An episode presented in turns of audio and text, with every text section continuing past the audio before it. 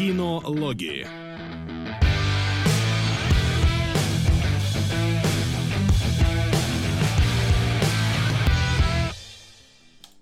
Так, 1, 2, 3. Да, нас по-прежнему трое. Мы по-прежнему вместе и по-прежнему будем говорить про кино. Донаты включил. День. Чего ты? Донаты включил. А зачем? Вау, сегодня прям праздник какой-то. Праздничный эфир сегодня, потому что мы посмотрели два совершенно замечательных фильма, которые испортили мне вчерашний вечер и сегодняшнее утро. Да ты чё? И... Прям настолько. Слушай, ну сейчас да. Перейдем еще к этому. Перейдем еще к этому, но кроме того, Солод сходил заранее, посмотрел «Богемскую рапсодию». Вот я веб-камеру себе не настроил, вот что я не сделал. Я был резким, да, пересвеченный, нерезкий. Понос. Да, а между тем, в Эстонии перевели время, и я теперь на час от вас отстаю. Ну, от Димона, во всяком случае. Адского. Пересвеченного, красного. Красного Димона. Не играйся так с балансом. Подожди, да, я сделаю сейчас красиво. Димон, да, ну и у нас есть парочка новостей, буквально, не очень интересных. Да, но... перезапуск пиратов Карибского моря. Я, правда, не прочитал всю новость, потому что на Фьюри какой-то диалог... Наверное, смешной, но мне лень. Его читать, он какой-то слишком длинный. Не тарантиновский. Да, что? Чего? Ты куда пропадаешь? Я отвалился счет на секундочку.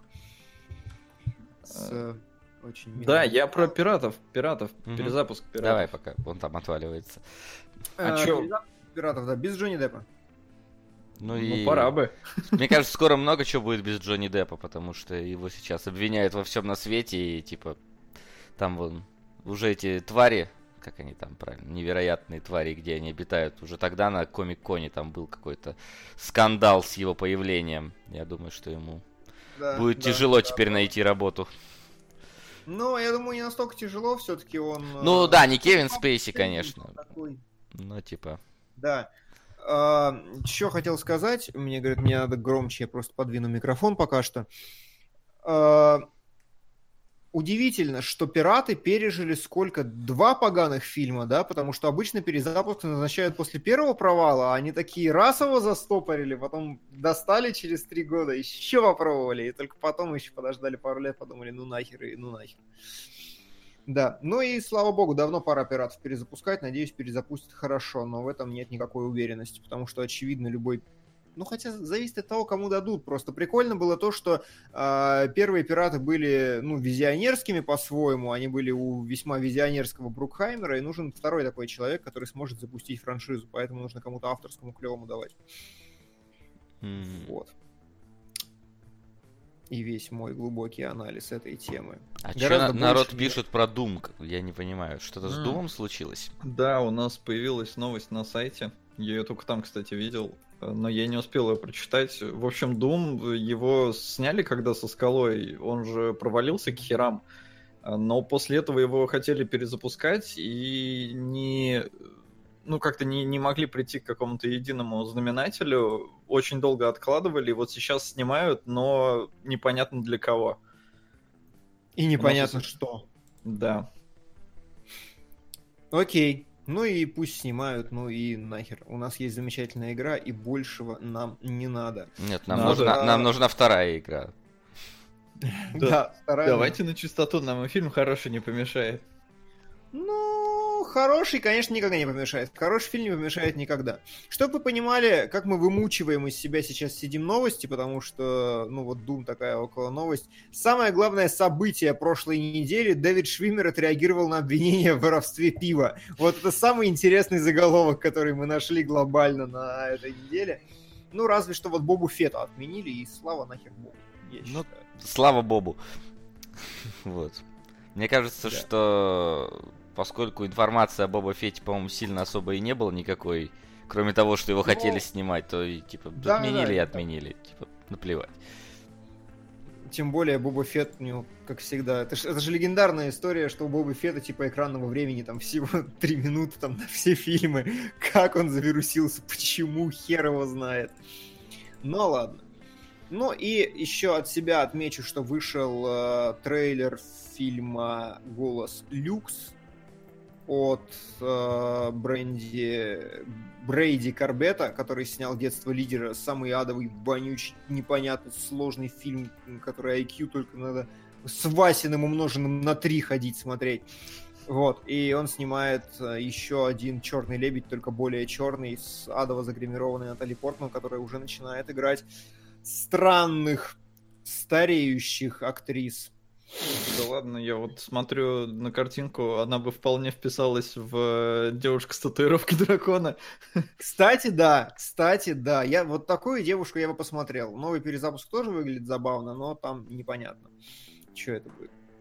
Ну, любопытно глянуть. Там Клэр Фой, а после первого человека я почему-то ей доверяю. Окей. Может быть, я Корбету не доверяю совершенно, просто вы не видели «Детство лидера», это вот самая отдуха, которую... Давайте в спешл его. Я думал, ты хочешь забайтить народ на «Детство лидера» сейчас. Не, реально, вот «Детство лидера» — это фильм, короче, вот, который надо... Я не понимаю, это типа про маленького Гитлера или про что? Ну, потому что мне по... Вот, знаешь, это как типа у Чаплина было вот этот вот... Ну, это основано на Сартре «Детство лидера», но не имеет к нему никакого отношения, косвенно относится. Короче, там все очень плохо. Ну, правда, то есть там... Я сначала кипел неделю, потом мне мой друже Стас объяснил, и я такой, ёб твою, это самая нахер сложная метафора в моей жизни вообще. Блин, если Димон не понял, то я точно смотреть не буду. Да. Да расскажешь, как нелогично там все поступают, и в принципе все.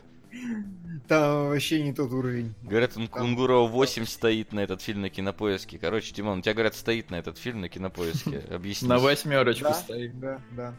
Само собой, ну как бы это отлично, я не против. Кино замечательное, но вообще не моего ума. Я прям реально слишком тупой для него. Чё? И все? Че, все? Может, нам чатик что-нибудь подкинет? Ну, может, с чатиком посидим, поговорим. Ну, нахер эти фильмы обсуждать. Сегодня вообще... Я сегодня какой-то тюленевый. Детство лидера про Кунгурова. Детство Питера. Ах ты, сука! Ладно. Ну, и чё?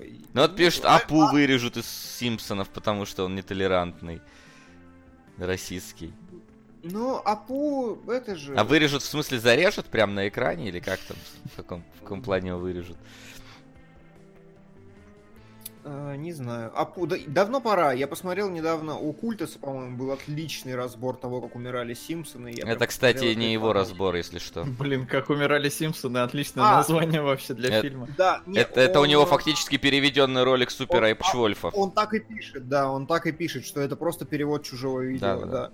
Перезалив. Но охерительный разбор того, как умирали Симпсоны, прям такая драматическая история с одной конкретной серией, которая уничтожила все, и как бы с описанием того, что сейчас происходит с сериалом. Прям очень интересно всем. Сука! Добили. Спикером прошу стать Дмитрия Кунгурова. Он анализировал игру Гуррен Лагана и Евангелиона, а для этого аниме аспекты важные. Сериалоги. Любимый во Франксе. П.С. Вы знали, что хамон – это испанский национальный деликатес, сыровяленый свиной окорок. Конечно. Я ничего не понял. Чего? Ну, короче, Димон, ты будешь смотреть «Любимого во Франксе», и я рад, потому что это анимеха, и она достанется не мне. Бля, «Любимый во Франксе». Ой, кошмар, меня дома уже убьют. Ну ладно. А чё, почему? А чё там такое «Любимый во Франксе»? Единственное, что я знаю, что это, короче, какая-то хентайщина наполовину, в которой мальчик сидит в роботе, перед которым девочка раком сидит. Это все, что я видел про «Милый во Франксе». У тебя будет шанс ознакомиться. Да. Так. Ну ладно. Ну, говорят, нет, мы не будем это смотреть. Знаешь, я буду один, пацаны, ночью это смотреть. Так, даже не буду, вот понятно. Хорошо. Ничего не знаем, все будешь. Оно еще и на первом месте у нас сейчас по сериалогам, так что... Оно и на первом месте по сериалам. Пишут, Джордж Миллер анонсировал новый фильм. Да, и это не Mad Max, так что мы даже обсуждать не будем. А Mad Max же он вроде и не планировал сам снимать, он же... Сука! Вы, конечно, такие молодцы, убрали пса и танго из стопа. Но я не так-то и прост. Чтобы вы не забывали про эти прекрасные фильмы ДНГ, потихоньку, помаленьку буду донатить на них. Уж поверьте, эта бомба разорвется. Может быть, не скоро, но все равно разорвется. И уж тогда вам не отвертятся кинологи. Стоп, мы убрали их из стопа, потому что сам сказал, что ДНГ терпим. Ну, типа... Ну, а теперь он донатит на них понемножку, и они будут появляться все равно в топе каждый раз. Ну, ладно, хорошо, сейчас я там... Слушайте, но... Говорите, я пока сделаю математику. Я все еще настаиваю, что мы обязаны посмотреть все-таки андалузского, этого, второго, вот, сатанинская танго за один присест, ну, потому что, ну, иначе это не работает. В прямом эфире, как тебе такое, знаешь, 7 часов смотрим кино, челлендж. Причем выставляем только вебки, потому что нельзя транслировать фильм, нас забанят по копирайту, поэтому мы будем просто вот, как этот сидел, Шайя Лабаф-то все свои фильмы пересматривал в кинотеатре, и там только стрим был, вы не видели его лицо? Да, видели. Вот, ну вот то же самое, повторим подвиг Лабафа. Пиздец, конечно. Ну ладно.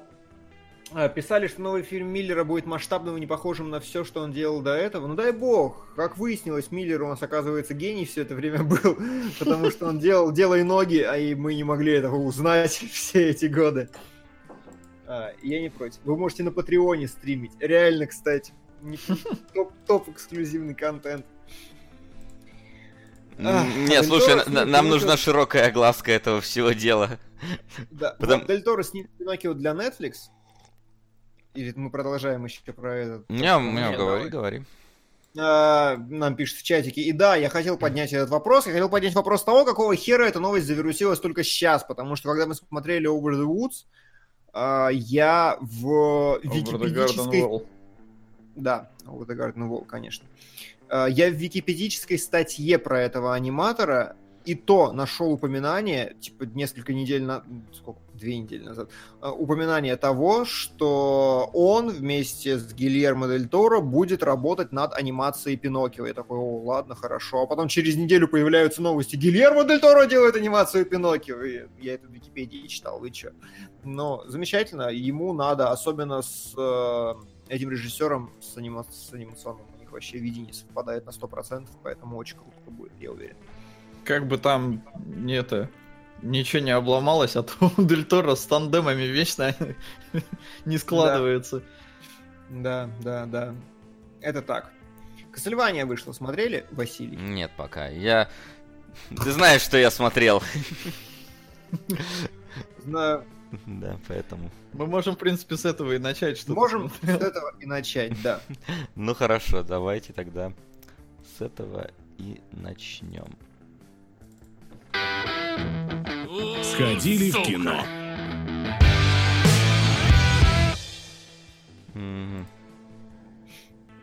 «Властелин колец 1», если в переводе Гоблина. Но нет, к сожалению, нет, так что «Стальной гигант». Чё я... Я, короче...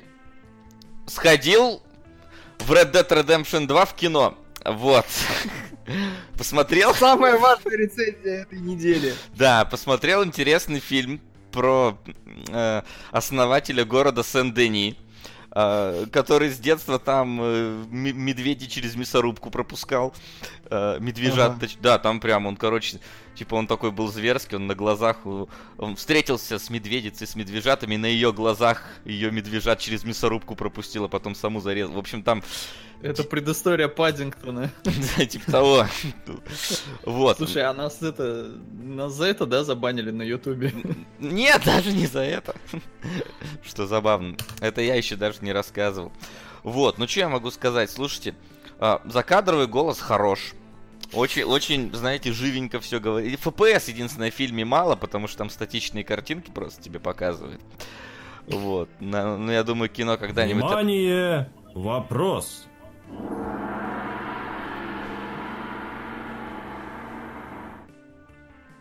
Дживс и Вусти, Спасибо за 15+ часовой стрим про Дикий Запад. П.С. Не забудьте приплюсовать 201 с позапрошлого стрима, когда были у Кунгурыча на кухне. Это не кухня. Да, у Кунгурыча нет кухни. Слава Гальперии! Гальперии слава. Третий стрим пропускаю, посмотрю записи. Донатно приготовьтесь, будет громко. Это прям про меня, этот самый фильм, наверное. Приготовьтесь, будет громко, да? Это, конечно. Да, да. Еще сходил там в театр, короче. Вот, в кабаре, там, где телочки танцевали, канкан, и это певчиха была, которая певчела, вот, довольно неплохо, можно было кричать, короче, как здорово она поет, вот, и, а еще там была эта баба, которая огнем фокусировала, в смысле, жонглировала. Сука! Невероятно. На увлекательные приключения молодой принцессы, Ergo Proxy. Не солоду. Он опять ничего не запомнит. Спасибо. Да. Люблю вас. Да, пожалуйста. Вот. И что еще? А еще может туда... Сука! Вот, а еще туда можно сходить со своей этой женой бывшей. Можно ее очень, очень не это... Ты не спойлери. Что, ее можно приобнять, попробовать. Как вам такой спойлер? Причем это настолько кринжовая анимация. Ну, то есть не анимация, а вот кринжовый, скажем так, момент, что очень здорово сделано. Вот. Вот, значит, на что я сходил в кино. Всем советую в Red Dead Redemption 2 сходить в кино. Особенно, что пускаю сюда всего за 50 центов. Вот, а фильм хороший, интересный. Вот. Все приходите. А Солод пока расскажет вам про то, что он видел. Про Фредди Меркьюри. Или, может, стоит, не знаю. По-моему, на что не стоит. Я так понял по его инстаграму, что он недоволен. В целом, да. Тут, мне кажется, будет вот Димонова лучшая вообще фраза: в фильме нет праздника. Вот для меня его действительно не создали. И при этом я с подругой ходил, ей понравилось. Для нее праздник был. Но она совершенно не знакома с историей, не знает про группу ничего, она слышала их песни, но как и что там было, не в курсе, поэтому ее, в принципе, цепануло.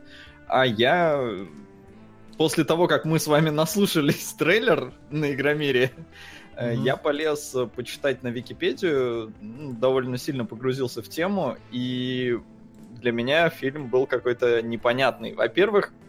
Можно сразу тогда первый вопрос тебе? Была-то информация, что они хотели в середине фильма Меркьюри-то хоронить. Это в итоге случилось или нет? Нет. То есть дотерпели до конца. Да, дотерпели до конца. Здесь вообще фильм построен вокруг выступления на Live Aid в 85 году. Ну, то есть не построено, а зациклено на него. Сука! Угу. Гальперов теперь унижает ПК Бояр даже в кинологах, рассказывая про РДР. Ну а я все пытаюсь вывести вас на временную линию, в которой вы посмотрели «Врата Штейна». Требования по ним выставлю, когда вырвутся в топ. П.С. На ученика-чудовища никто не ходил? Нет, не ходил. Нет, не ходил. Не ходил, потому что... Внимание! Вопрос! Тут прям триплет пошел. За Джон не взял ружье, стреляю в упор. Господа, сегодня день моей подписки на ваш Патреон. Мой первый Патреон. Символично? Или претенциозно? Попробуйте заценить как-нибудь человек, который убил Дон Кихота. Но это на добровольных началах. Вы крутые. Спасибо. Спасибо. Спасибо тебе. Там еще. Сука! Бой Геральта с Альгердом фон Эвереком является отсылкой ко второй книге одной небезызвестной трилогии. Чего давайте пошло? Оценим первую. На огнем и мечом. Окей, спасибо. Спасибо, Глеб Трикашный.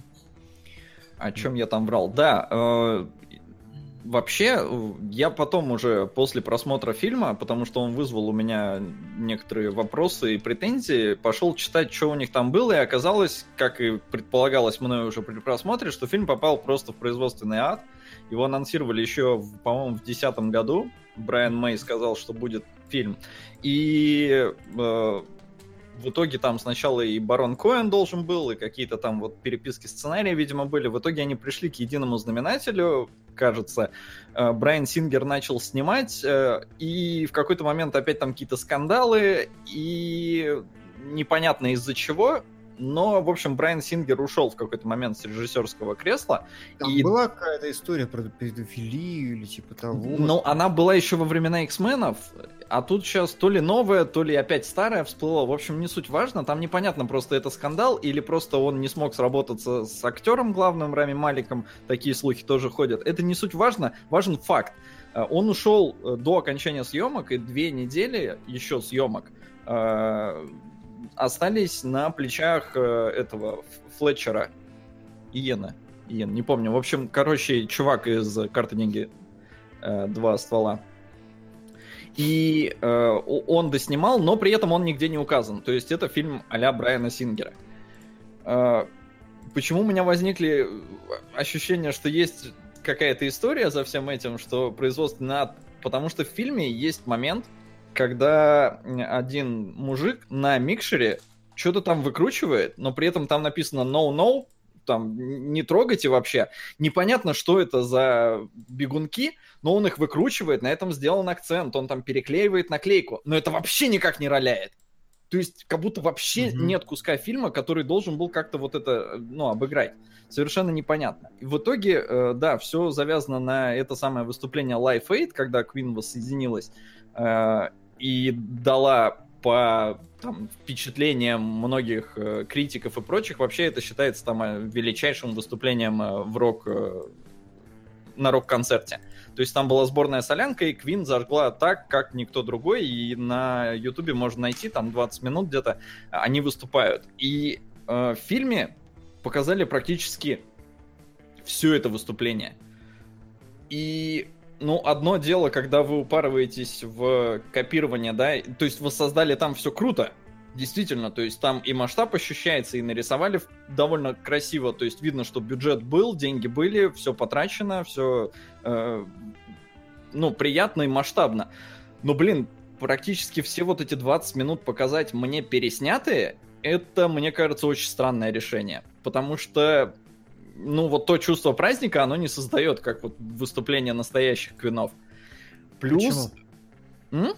Почему не создает, если... Ну, потому что ты понимаешь, что это тебе показывают не настоящий концерт. Ну, во всяком случае, для меня. То есть, да, Малик круто бегает по сцене, вертится, кривляется ровно точно так же, как Меркьюри.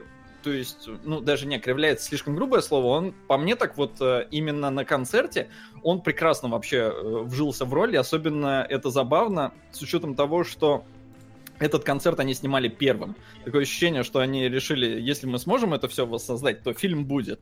И, походу, они все деньги на бюджет потратили, потому что там местами потом очень странно выглядят концерты их... То есть там кусок, когда группа только развивается, вот там концерты нарезаны очень странно, очень как-то дешево, и ну такое ощущение, что вот в этот момент бюджет кончился. И я говорю, вот не работает эта магия, потому что ты понимаешь, что тебе фильм-то ну тебе просто показывают те события, но оно не цепляет так, как вот даже хотя бы видос на Ютубе посмотреть. И при этом, когда ты просто вот смотришь видос концерта, это видос концерта, а тут у тебя там драму накрутили. Ну, в смысле, это реальная жизнь Фредди Меркьюри, то есть там и СПИД, и наркотики, и все такое, и воссоединение с группой. То есть там есть вот эта драматическая основа, и она, когда он только начинает эту богемскую рапсодию, она отбивается на концерте. И все. И потом, на мой взгляд, надо было сразу врубать We Are The Champions и на этом все заканчивать. И было бы, в принципе, хорошо. А у тебя там еще сегмент такой в 15 минут. Он поет все эти песни, и ты такой, блин, ну я вот... Погоди, то есть это даже не разрезано. Это просто берут и 20 минут смотришь репродукцию концерта. Да. Ну не 20, но я не знаю. По ощущениям минут 15 реально это было. То есть между первой песней там еще он... Вот Радио Гага вообще никак не вписывается во все происходящее. Она там просто не нужна. Но ее всю показывают. Ну, может, не всю, но реально, как бы я устал под конец. И это совершенно неправильно. Плюс у фильма серьезная проблема с тем...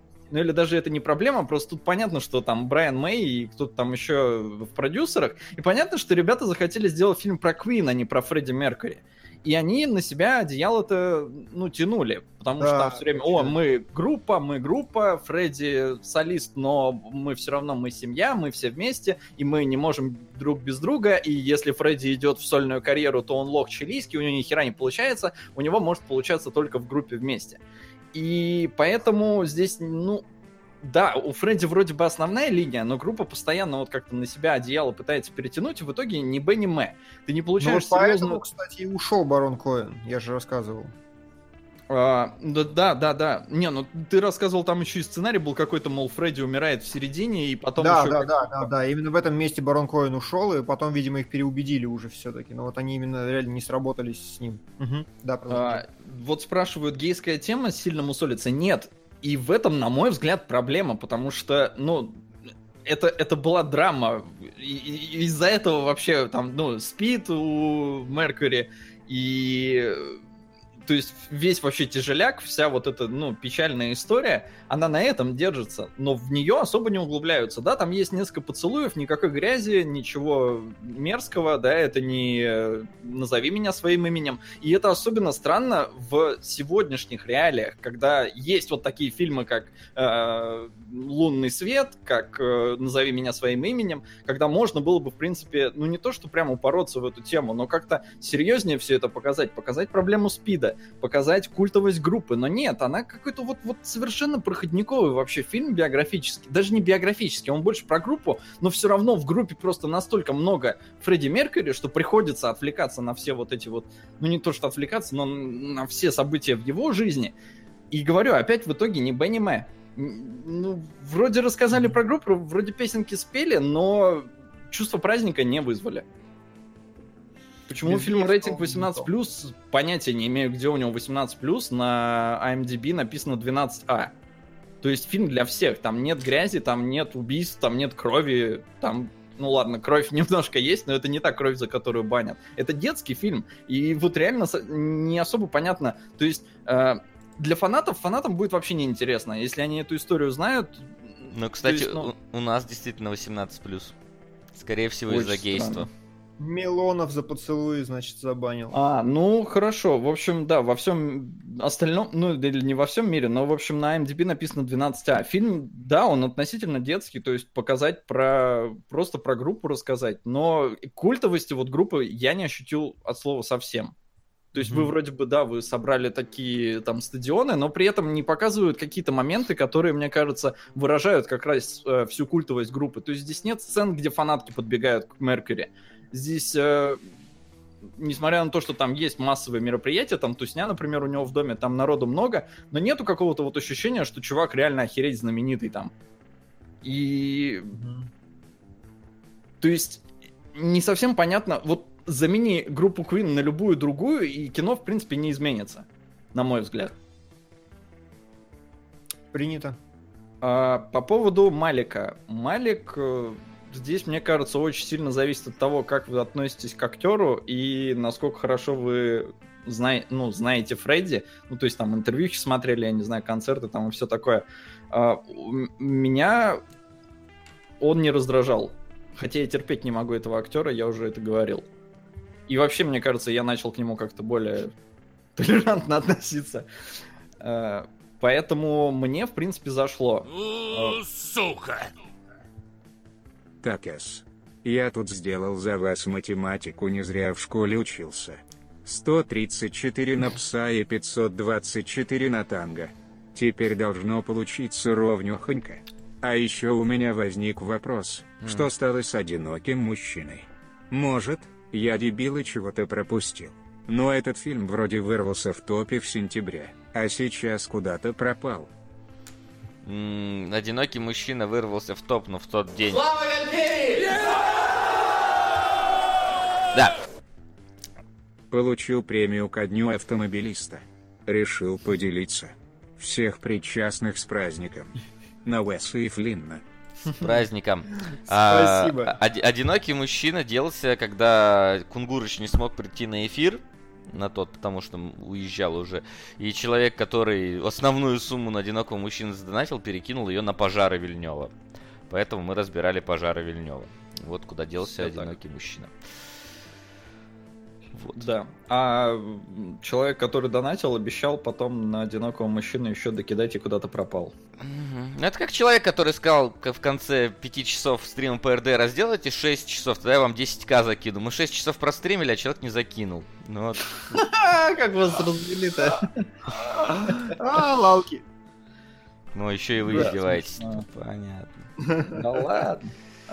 Да, возвращаясь к Рами Малику.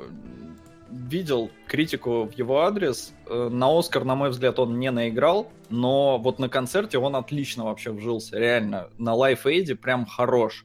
В остальных местах, ну, такое себе. Сука! На сериалоге «Твельве Кингдомс». Так у нас было, по-моему, «Твельве Кингдомс», разве нет? Или 12, не помню. Или какое? Или «Девятое королевство» у нас было. У нас 9. Да, там, по-моему, какое-то другое было.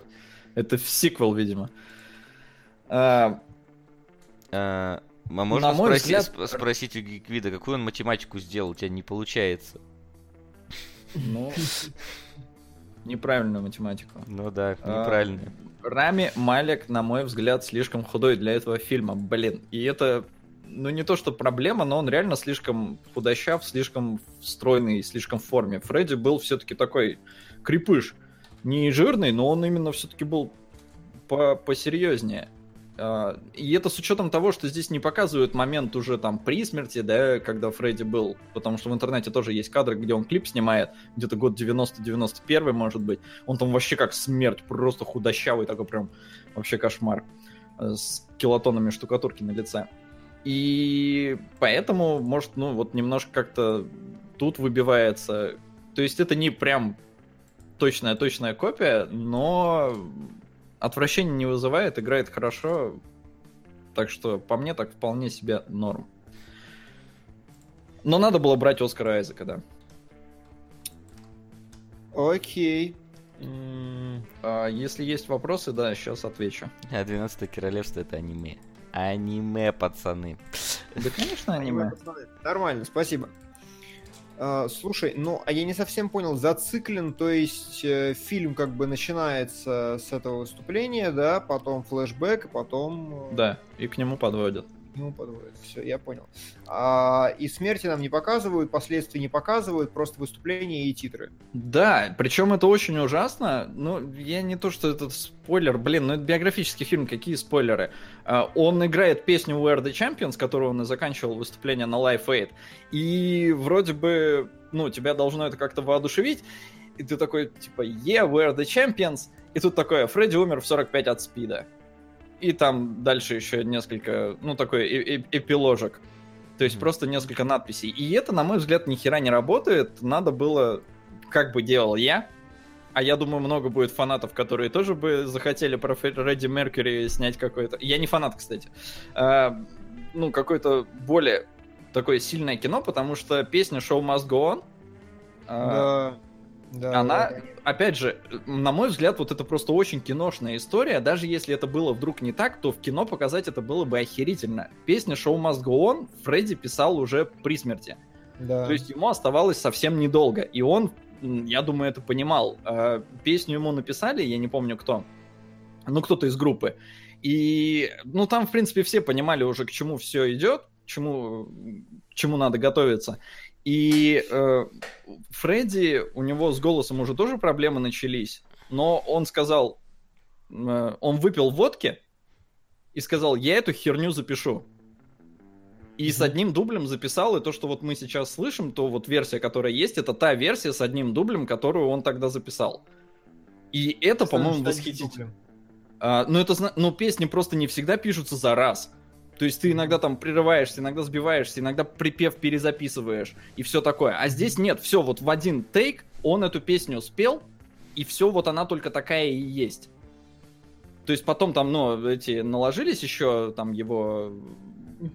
подпевка там и все такое, но вот основной вокал записан был с одного раза. И там... Сука! Берегись автомобиля. 1966. Есть в цвете. Спасибо большое. А мы разве не разбирали? Нет. Нет. Ладно. Окей. Че я там врал-то? Да, там просто... Да, в словах песни есть такие строчки, там из серии, ну, жизнь меня, короче, избила, но улыбка на лице у меня все равно осталась, и он это поет, ну, с таким надрывом, то есть, понятно, чувак, вот он искренне абсолютно это поет. В этот момент надо было пускать какие-то титры, чтобы, ну, было понятно, о чем он поет, потому что вот у нас не было, например, титров ни на одной песне, хотя на We're the Champions надо было пускать титры. Ну, потому что... Бюджетно как-то подвязано, да? Ну, то есть, да. И там, по-моему, были еще какие-то моменты, где, ну, немножко не хватало субтитров к песням. И поэтому я считаю, что Show Must Go On, оно намного сильнее было бы. Но, опять же, это не про Фредди, это не его биографическое кино, это про группу. И, ну, на мой взгляд, очень слабенько получилось. Прям вот есть, спокойно можно пропустить. Я отвлекался на донат. То есть, получается, этот момент есть в фильме, но на нем не закончили. Или как? Или нет? Или это просто ты вообще говоришь? Вообще нету. То есть вообще это не показали? На Live Aid, да. Угу. Знаешь, тогда но... как-то немножко, конечно, это... Да, странненько. Потому что если говорил, они сделали вот этот... Как сказать? Это вот... субтитр с тем, что он умер, надо было как-то вот вставить действительно надрыв, иначе не вставлять субтитр. Как было, например, в «Легенде номер 17», мне показалось, что было хорошо, что не показали, что там он потом разбился там, и так далее, что просто закончили на высокой ноте. Ну вот здесь как-то непонятно, не вставлять, как будто тогда не закончено получится, на мой взгляд. То есть у меня вот это была претензия к фильму-то с Эштоном Кучером про Стива Джобса, когда тоже показали до айфона, и ты такой, чего? Или у этого тоже до айфона показали? По-моему, у Кучера, кстати, после айфона было. Не помню. Короче, Джобс, там суть в том, что у Качера там прям продолжение снимай. А у Соркина как раз он заканчивается именно на том, что он выходит... У Соркина с айфоном, да. А тут у этого тоже там было не до конца. Ну ладно. Но, в общем, не знаю, мне хотелось посмотреть, наверное... Сука! Стальной гигант. Дима, Димон, Димулечка, ты же знаешь, что я хочу спросить. XDDD всем всего. На, Димулечка. Я сделаю, обещаю, когда-нибудь. Это специально сделали, чтобы не убирать фокус от всей группы. Да, возможно. Возможно, и это ощущается, и это, на мой взгляд, ну, не то, что неправильно, они имеют на это полное право, но кино от этого, на мой взгляд, страдает. Можно было реально крутую драму сделать, потому что жизнь у человека была интересная, и можно было сделать это все с полным уважением к группе, на мой взгляд, но все равно. Причем там даже есть сцена, я так понимаю, это тоже какая-то настоящее интервью, наверное, можно где-то найти, где сидит вся группа, а все вопросы к Фредди. И, ну, чувствуется, что вот это их там и самолюбие задето, группы. Но это же реально так было. Давайте начистоту. По-моему, я не знаю ни одну группу, где вот не вокалист, главная персона вообще в группе.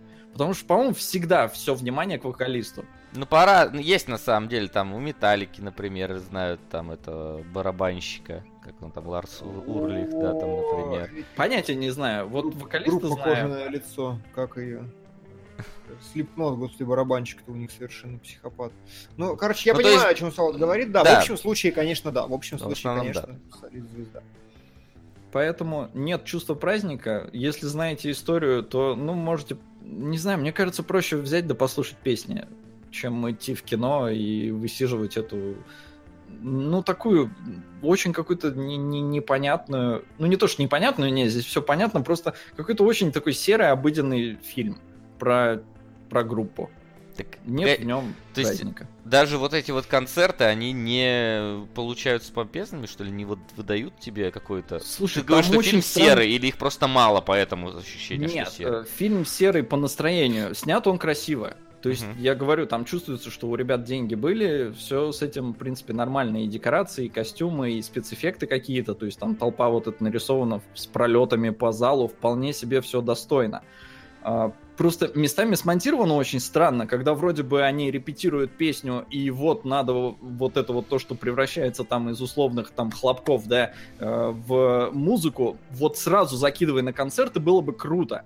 И там, по-моему, там один, может, есть такой переход. А в остальном они что-то такие, ну давай дальше, а как мы тут докрутим, и как мы тут это. То есть музыкой распоряжаются, на мой взгляд, очень как-то неправильно. Потому что музыка у Квинов заряжает, а тебе начинают что-то там дальше размусоливать, не ударяясь вот в концерт какой-нибудь, не перетекает оно, или перетекает, но не всегда, редко.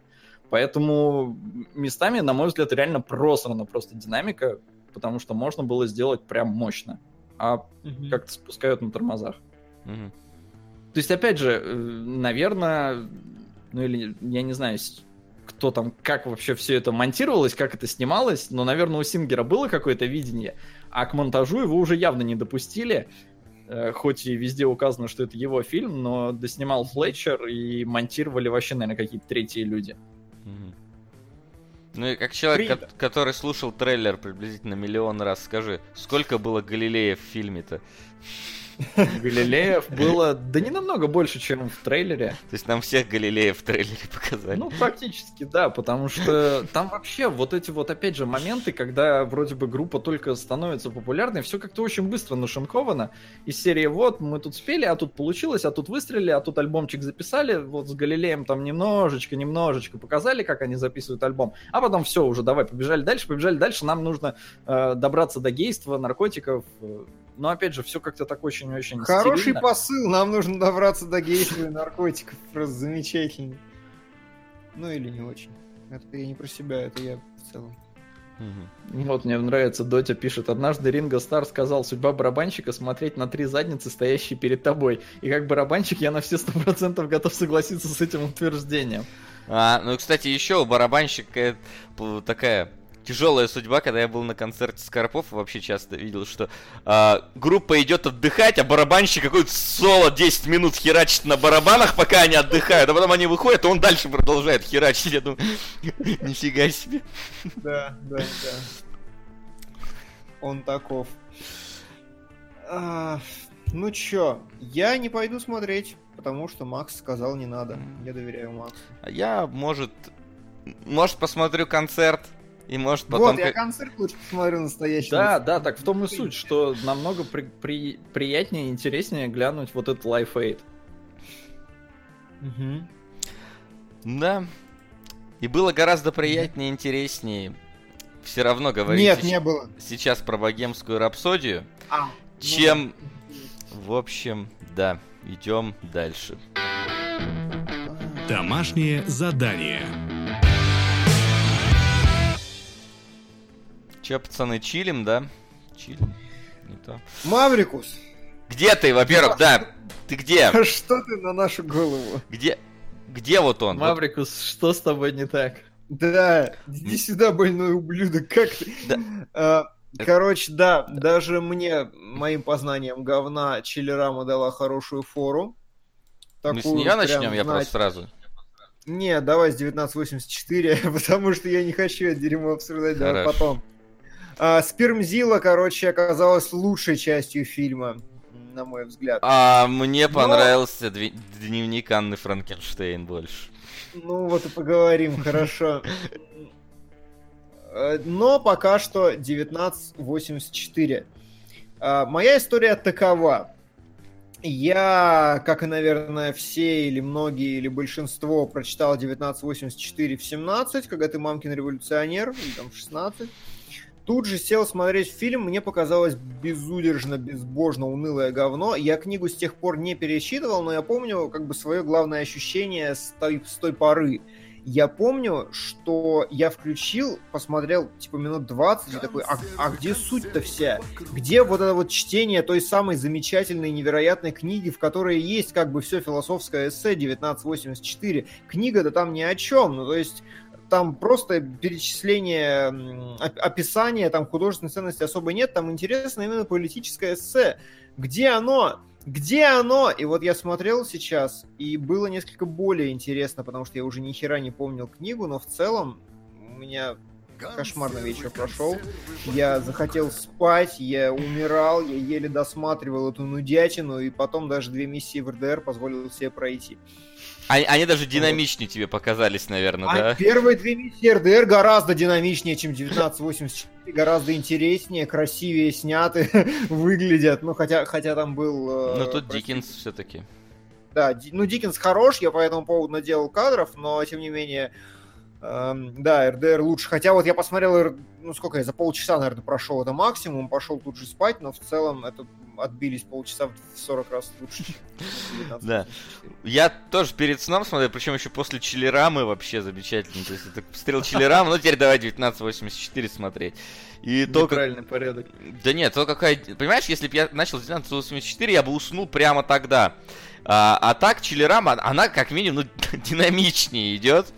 И какая-то дичь случается чаще, и ты такой сидишь, и как-то более, ну я не знаю, подогрет. А 1984, она еще серая такая вся. У тебя глаза уже слепаться начинают минуте на 15, особенно учитывая, что по факту ничего вообще не происходит такого прям важного за это время. Тебе просто... Вообще ничего не происходит. Я правда, я даже перемотал фильм повторно, кадры делал, я весь его пересмотрел. Я не могу понять, что там происходит 2 часа. Откуда вот. В этом фильме 2 часа? Вот, у меня было вот такое же ощущение, что, во-первых, безумно затянутые многие моменты в этом фильме, а во-вторых, я прям вот чувствую, что небольшой такой синдром «Войны и мир», что вот без книжки я вот чего-то не догоняю, вот как будто бы я должен был книжку прочитать, а потом сесть фильм смотреть. А ты читал? Да. Нет, я, к сожалению, не читал. То есть я знаю, о чем и так далее, но не читал. Я читал, да, лет в 20, наверное, то есть относительно поздно, и тогда мне башню, ну не то что сорвало, но у меня возник единственный вопрос, какого хера этого нет в обязательной школьной программе. Да, конечно. Это прям у меня был главный вопрос, потом вроде бы, я правда не проверял, но, по-моему... Оно есть в необязательной, когда тебе летом задают книжки, но это херня полная, потому что я мало людей занимается. Да, кто летом, блин, еще какие-то книжки читает, особенно в эпоху уже компьютеров и интернетов. И книга, да, крутая была, прочитал буквально там за 2 вечера, по-моему, в оригинале, очень понравилось, очень любопытное чтиво. Ну, в башке не то, что она там, я говорю, прям что-то переворачивает, но какие-то мысли все равно в башку внедряются, особенно если учесть, когда она была написана, то круто. Понятно, что будущее было другим, но на то она и антиутопия. Сейчас фильм я смотрел, я уже тоже не особо хорошо помню события книги, я помню впечатление от книги. И вот фильм эти впечатления не вызывает. Есть ли ощущение, что нужно читать книгу перед фильмом? Есть, да, прям серьезное. То есть ощущение, что режиссер такой, ну все ж читали, давайте я сниму, все ж все равно поймут. То есть это странный подход, мы его не любим, вроде бы все вместе. Когда тебе нужно с каким-то первоисточником ознакомиться, чтобы воспринять кино. Но оно не вызвало у меня и чувство там отторжения, скукоты. Мне было любопытно. Здесь классная атмосфера в кино, и ей, наверное, уделено слишком много времени. То есть понятно, что раз это все визуализировано, то оно должно тебя как-то погружать. Димон, не зевай, держись. Мне даже обсуждать это. И при этом, ну, какая-то здесь история есть, но, на мой взгляд, здесь мало как-то фактов об окружающем мире. Тебе показывают этот мир, но тебе о нем ни хрена не рассказывают, и, ну, как-то что-то приходится вот вспоминать из книги, но при этом не настолько понятен там политический строй и прочее.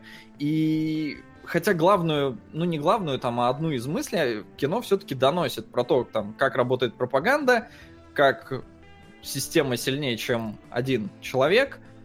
То есть вот такие элементы в целом, мне кажется, донесены. Но слушай, на мой взгляд, как раз нет.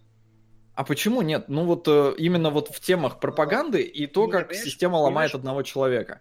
Понимаешь, вот вопрос, например, на примере одной конкретной сцены в книге совершенно подробно и замечательно описано эмоциональное переживание, когда главный герой начинает подвергаться, ну, смотреть вот это вот 2 минутки тотальной ненависти, или как они там называются.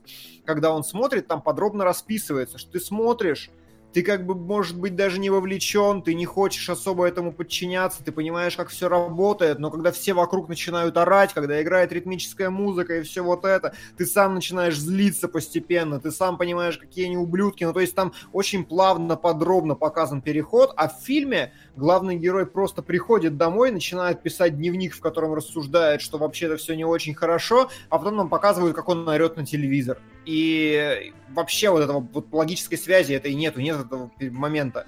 Такое чувство, что он просто, ну, притворяется вместе со всеми или что-то еще. То есть как бы колоссальное количество вообще мяса действительно профукано. И вот вопрос действительно у меня возникает в том, а что есть материя 1984? Потому что книга состоит из 2 вещей. Первое — это описание фабулы, которая достаточно достоверная, насколько я помню, практически без искажений, все хорошо пересказано и про квартиру, и про то, как там, и про лес, и про все остальное, и реплики их в диалогах воспроизведены практически дословно. Но мясо-то в чем? Мне казалось, что мясо 1984 как раз в его эссеистской части, где он рассуждает про государственный строй, где он приводит примеры, пусть примеры вот этого фальсифицированного мира, но тем не менее вот того, как все теоретически должно работать. И если режиссер хотел действительно воспроизвести книгу, ему, Солод, ты правильно говоришь, ему следовало тогда сконцентрироваться на том, чтобы передать всю эссеистскую часть с помощью какого-то окружения, разговоров, интерьеров, чего-то еще. Но он зассал, мне кажется, потому что, ну, действительно, это как «Войну и мир» переписывать под себя. Типа нельзя. Знаешь, я... Почему у меня сейчас 1984 вообще вызвал какие-то, ну... Абсолютно никаких, короче, эмоций не вызвал, потому что... Даже не потому, что есть «Эквилибриум», который, типа, 1984, только с пушками, блин. Вот, и там строй показан интереснее гораздо, вот, подробнее, я бы сказал.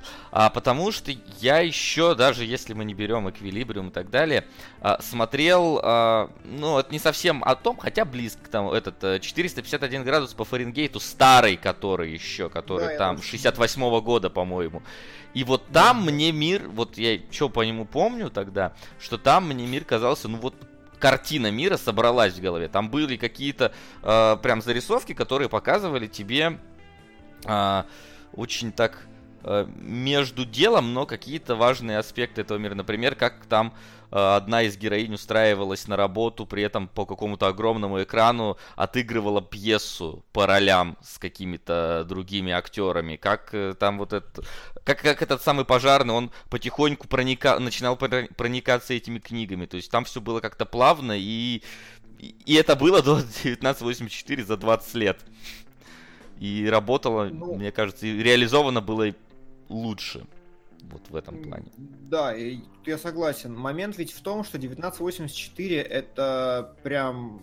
Ну, классика, к которой страшно прикоснуться, насколько я понимаю, я могу ошибаться, поправьте меня, если в чате есть более компетентные люди, но, насколько я понимаю, это прям большое достояние британской литературы, это прям великая книга, действительно, это больше, чем «Мы замятина» для России, хотя, ну, казалось бы, схожая ситуация, но у них оно больше, мощнее, массивнее. В этом плане, да, это я подтверждаю.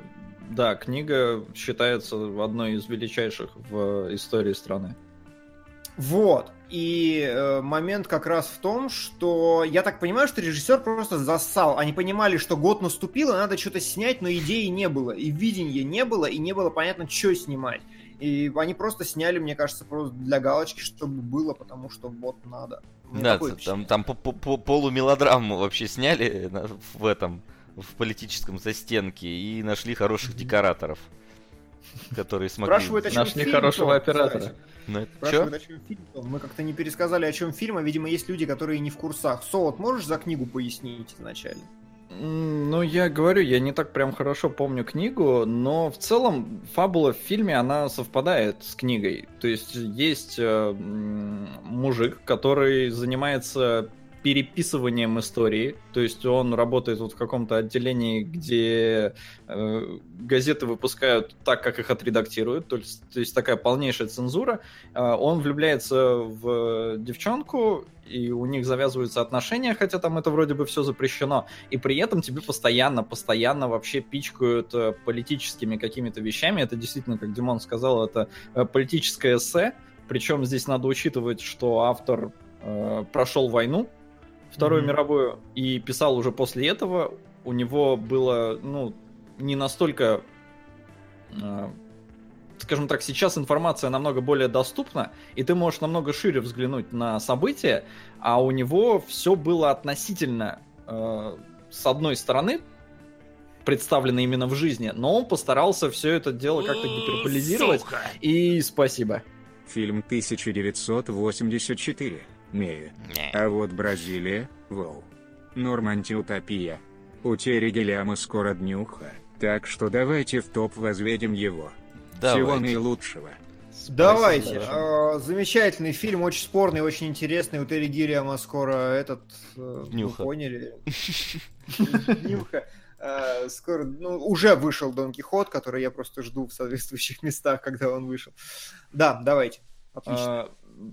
Вот, и все это, я говорю, оно прерывалось на эти вот рассуждения, на то, как работает пропаганда, как она влияет. Потом героев действительно ловят, они друг друга сдают, насколько я помню, да? Потому что система их просто ломает, их там пытают, и тогда скажешь, чего хочешь. И в то же время тебе показывают, что их ломают настолько, что они сами начинают любить большого брата, который там постоянно следит за ними. То есть в каждом доме есть телевизор, и он все время включен, и большой брат все время бдит. То есть за людьми постоянно ведется наблюдение, такой тоталитаризм. Такой тоталитаризм. Реверансик делал. Показывают, описывают, как вот человек ломается и насколько ему можно там промыть мозги, переписывая историю. И в конце главный герой, в фильме, в принципе, это показано, как он сидит, плачет и признается в любви большому брату, потому что уже не помнит, с кем там кто воюет, все смешалось, и он уже верит, в принципе, во все, что ему говорят из телека, и любит большого брата. Примерно так, если я правильно помню. Да, примерно так, и действительно, книга-то о том же самом, но в книге, опять же, показано эмоциональное переживание, там больше второстепенных каких-то персонажей, которых здесь, нам правильно подсказывают в чатике, выкинули половину, действительно. И как бы от книги осталось полторы фразы. Вы, как оба человека, которые читали, по-моему, смотрели, вы можете 1984, описать, что вот экранизация 1984 это как экранизация игры Эндера?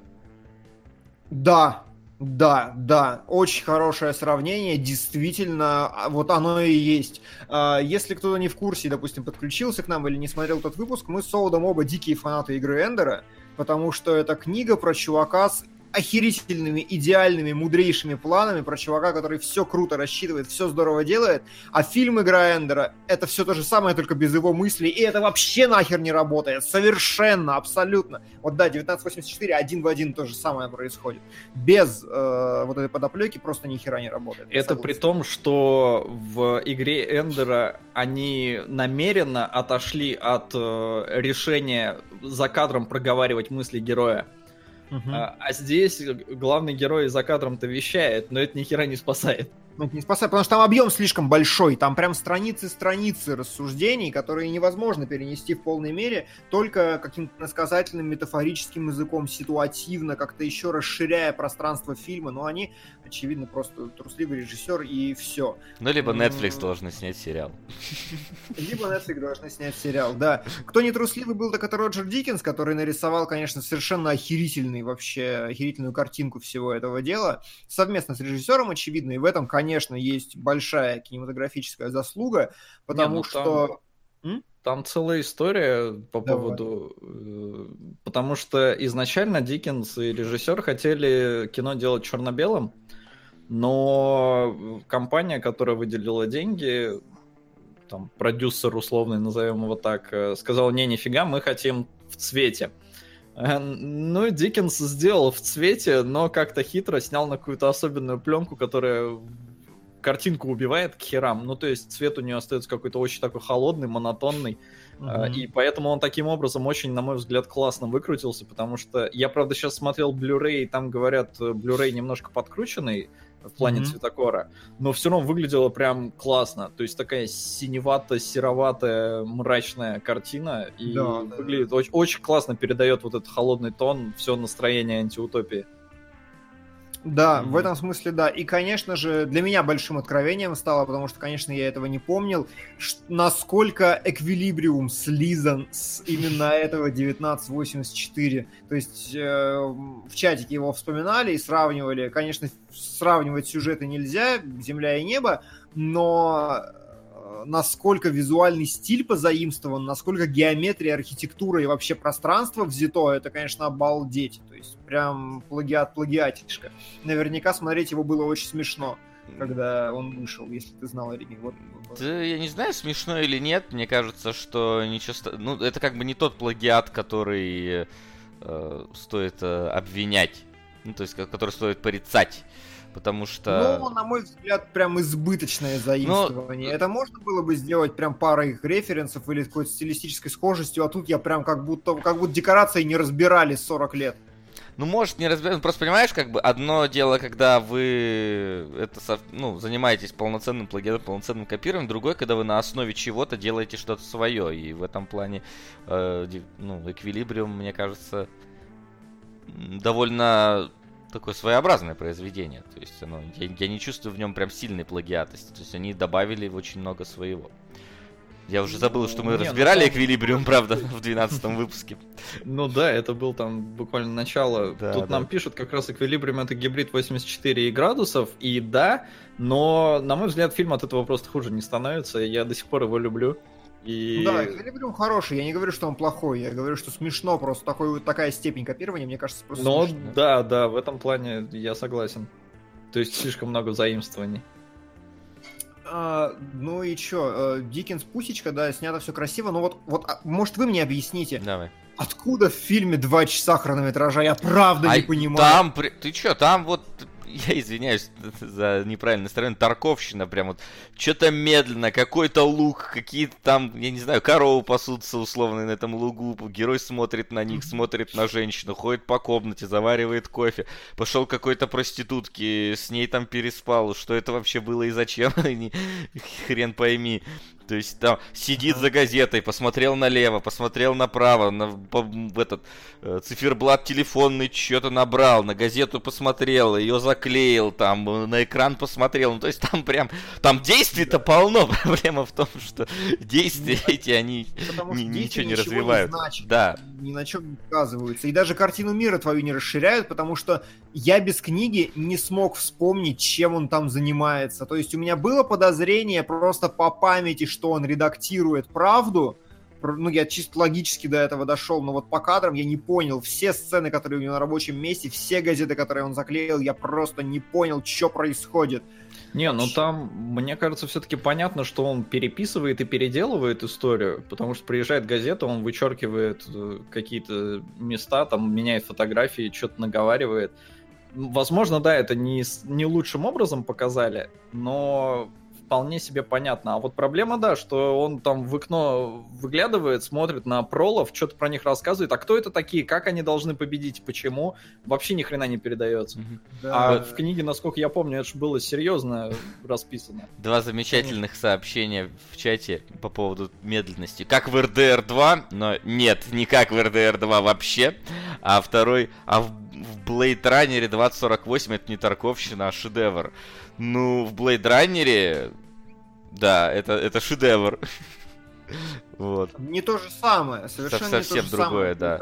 Хотя я и Blade Runner не очень люблю. Вильнёв, нет, я так понимаю, 2048 имеется в виду Blade Runner. А, 2048. Нет, Blade Runner 48, понимаете, здесь действия бессмысленные зачастую. То есть ты не понимаешь, как это влияет на сюжет, а в Blade Runner они просто медленные. Это, ну, немножко не то. И да, да. И вот как раз на вопрос, кто, вы думаете, сейчас мог бы снять отличную экранизацию 1984? Вот Вильнёв бы, наверное, мог бы снять отличную экранизацию 1984 как раз.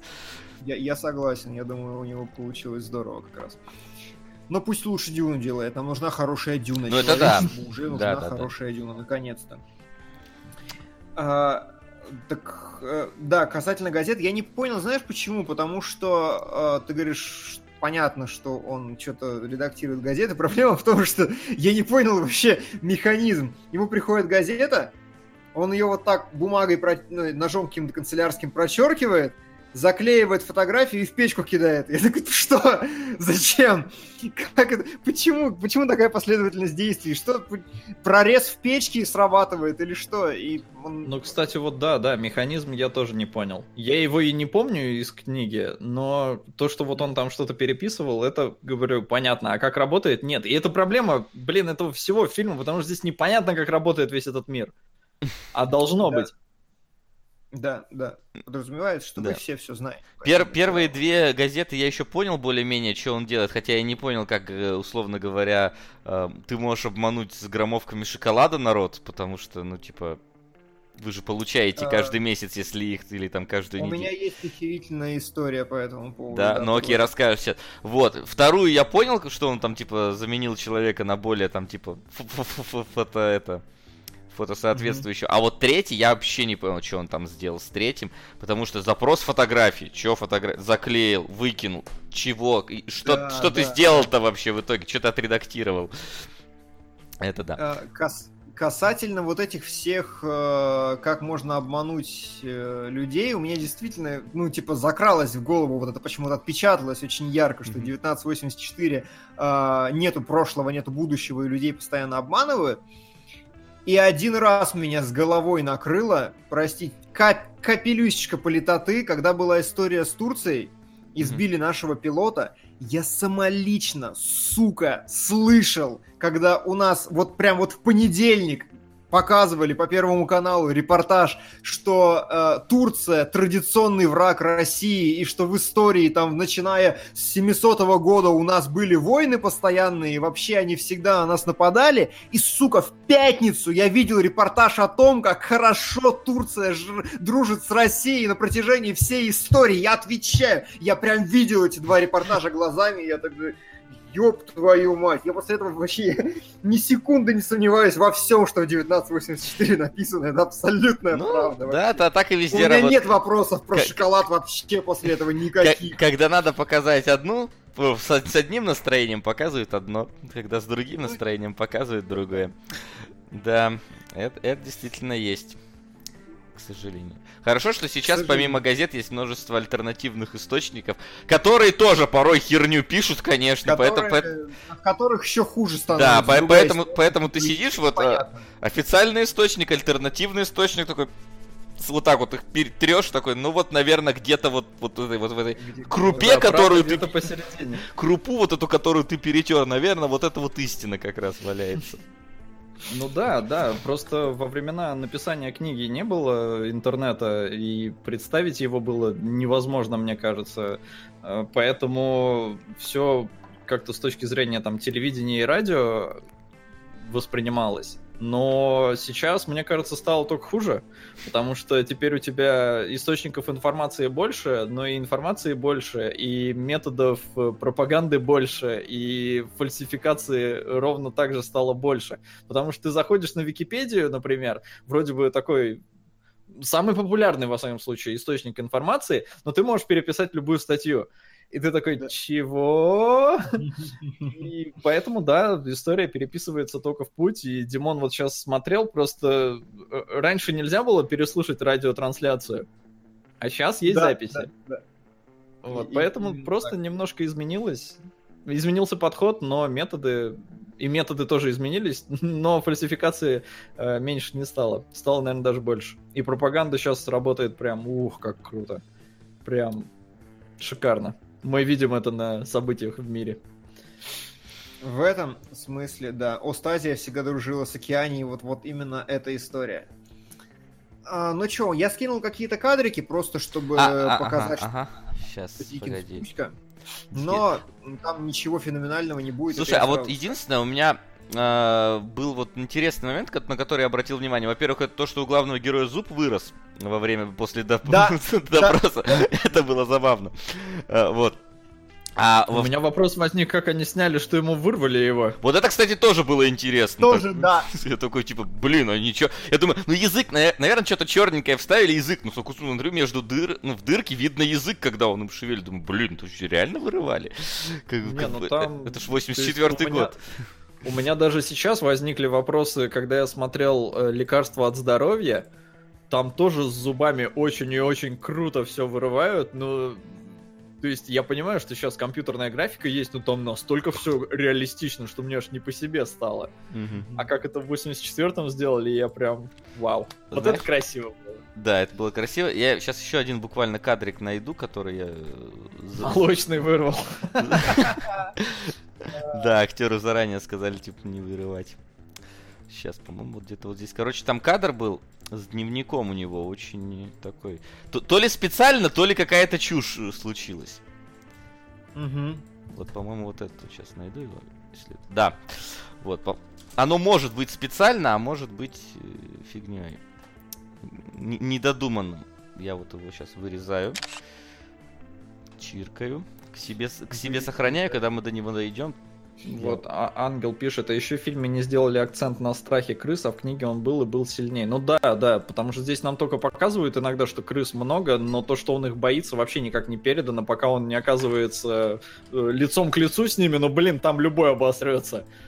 Да, конечно. Причем Лиана, она крысовод опытный, и она говорит, там крысы нихера не добрые были, это они не играют, это прям настоящие разозленные крысы, которые действительно были у чувака перед лицом. Ага, вот смотри, посмотри сейчас на экран, вот это, когда он пишет как раз «свобода», это «свобода» говорит 2 плюс 2 равняется 4, и вот эта фраза написана, блин, печатным шрифтом, а потом он пишет...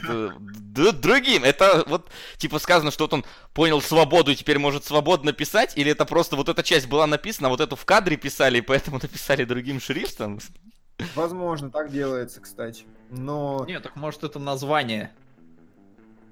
Может быть. Может, это заголовок. Ну нет, заголовок неправильно, он выровнен по левому краю. Какой это нахрен заголовок тогда? Ты тетрадки просто не заполнял, там ничего так не делается. Там как душа у тебя сказала, так ты и выровнял. Не, ну ты посмотри, он как аккуратно. 12, З сверху, какая-то полосочка, май, девяточка, смотри, подчерк, девятка, ну, смотри, вниз уходит. Она, первая строчка выровнена по левому краю, а вторая по правому. Видишь, как бы тут такое. Где по правому что выделено? Ну, у тебя, видишь, отступ у третьей строчки есть, она тяготится к правому краю, это как бы такой баланс. Нет, это палец просто. Это не баланс, это палец вот тут мешал писать. В общем, да, я так подумал, есть, я так, знаешь, сижу такой, есть в этом смысл какой-то глубокий. А потом такой, а может просто лоханулись и забили, не знаю. В общем, да, давай, значит, кадрики пошли. Кадрики. Во-первых, это кадр из клипа Кендрика Ламара. Мне это первое, что в голову пришло, когда я его увидел. Но в целом просто решение очень клевое, что все одеты в черное. Вообще-то они в синем на протяжении всего фильма, но здесь, насколько я понимаю, им специальные формы должны были пошить, либо как-то... Потому что цветокоррекции не было в те годы, и я не очень знаю, как технически это смогли сделать, чтобы была такая вот... такая толпа лиц. Если бы с одеждой было немножко не так, если бы все были в черном, то был бы другой совершенно эффект. Если бы все были в сером, то не было бы вот этого вот, самого ощущения композиции такой, поэтому здесь все очень здорово продумано. И даже чуваки в более светлых костюмах, они таким крестиком посередине стоят, чтобы было ощущение пространства лучшее. Дальше это то, что эквилибриум и все остальное. Мне вот как раз касательно визуальных цитат уже начиная отсюда мне показалось очень похожим. Плюс мне понравилось, например, как направлены... Ну, то есть здесь очень большой объем света в этом кадре. Здесь огромный бюджет, судя по всему, был. Ну, я думаю, что действительно был на съемках фильма, и поэтому буквально вот каждый шкафчик подсвечен с бликами. А если вы посмотрите на левый ряд, там специально такой матовый свет наброшен на стекла, чтобы они были более объемными и текстурными. При этом весь кадр практически находится в фокусе, чтобы вот эту репетативность сохранять. Ну, то есть прям здорово сделано. Следующий кадр — это вот как раз то, что Диккенс, потому что я прям вот с тех пор, как Диккенс завирусился, как вот лучший режиссер, который никогда не получал Оскара, мне кажется, что я уже начинаю... Оператор. Да, конечно. Оговорился. Я, мне кажется, уже начинаю видеть определенный его стиль, и у него как бы вот...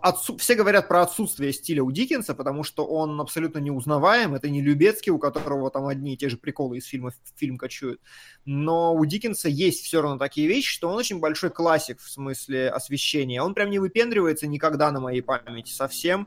Здесь, опять же, есть тот же самый контровик, мой любимый, очень-очень кинематографичный и совершенно нереалистичный вообще. Здесь очень клево свет сделан. То есть, смотрите, как бы тени, которые лицо отбрасывает само на себя, это на самом деле главный вопрос вообще при портретной съемке, при любой. И вот здесь как бы набросить контровик на нос, чтобы он немножко тенил такой, но при этом не привлекал к себе слишком большого внимания, это сильно и здорово, опять же, делает лицо объемнее. И отражатель, который дает ему вот такой градиент, видите, ухо совсем темно, а вот сюда посветлее, но опять же, это делает очень объемным, очень крутой и очень мясистый портрет, то есть это прям лицо такое, и морщин неизбыточно при этом. В общем, я вот от этих крупных планов я вообще дико заугорел. Вам кстати, не показалось, что в некоторые моменты... Ну, то есть я пропустил немножко титры, мне казалось, что это Иэн Маккеллен играет, вообще молодой. И если вы загуглите вот этого актера на Кинопоиске, Иэна Маккеллена, это два одинаковых человека просто. Да. Ну, я понимаю, о чем ты говоришь, типаж очень похож, да, но, конечно, это... Нет, там вот как бы две фотки на Кинопоиске, вот Иэна Маккеллена, и вот, я не помню, как его зовут, и там прям реально как будто бы просто две... Джон Хёрт, да, и там прям вот две одинаковых фотографии как будто бы. Нет, для меня это чувак, который первым умер в «Чужом». Тоже неплохо. Всегда у меня ассоциация именно такая с этим актером. Джон Хёрт не имеет ничего общего с Маккелленом, говорит Кайл Маклаклан, но, блин, мужик, прости, мы и этого не смотрим. Каннский фестиваль. А почему Каннский фестиваль? Маклаклан наш самый экспертный зритель, по-моему, вообще из... Гиквид же вроде бы. Оба-два. Оба-два. Маклаклан более дико постоянно... О более диких фильмах рассуждает, насколько я заметил, во всяком случае. Ты следующий кадр уже включил, вижу. Да. Это один из немногих просто вот таких андерсоновских, классических... Во-первых, он плоский, да, ну и как бы вот это вот... Как ее правильно назвать? Режиссура. Просто режиссура, хорошо, вот постановочность правильная, когда главный герой зажат в углу, и вот это все. В книге он писал, правда, в шкафу, но who cares, потому что кадр нормальный. Действительно, передает суть, и очень здорово. Ну тут, кстати, опять же, по-моему, из фильма ни хрена не понятно, что Мордо-то за ним следит из экрана все время. То есть он под постоянным присмотром телека, он, по-моему, поэтому же пис... Я поэтому в кадру и понял.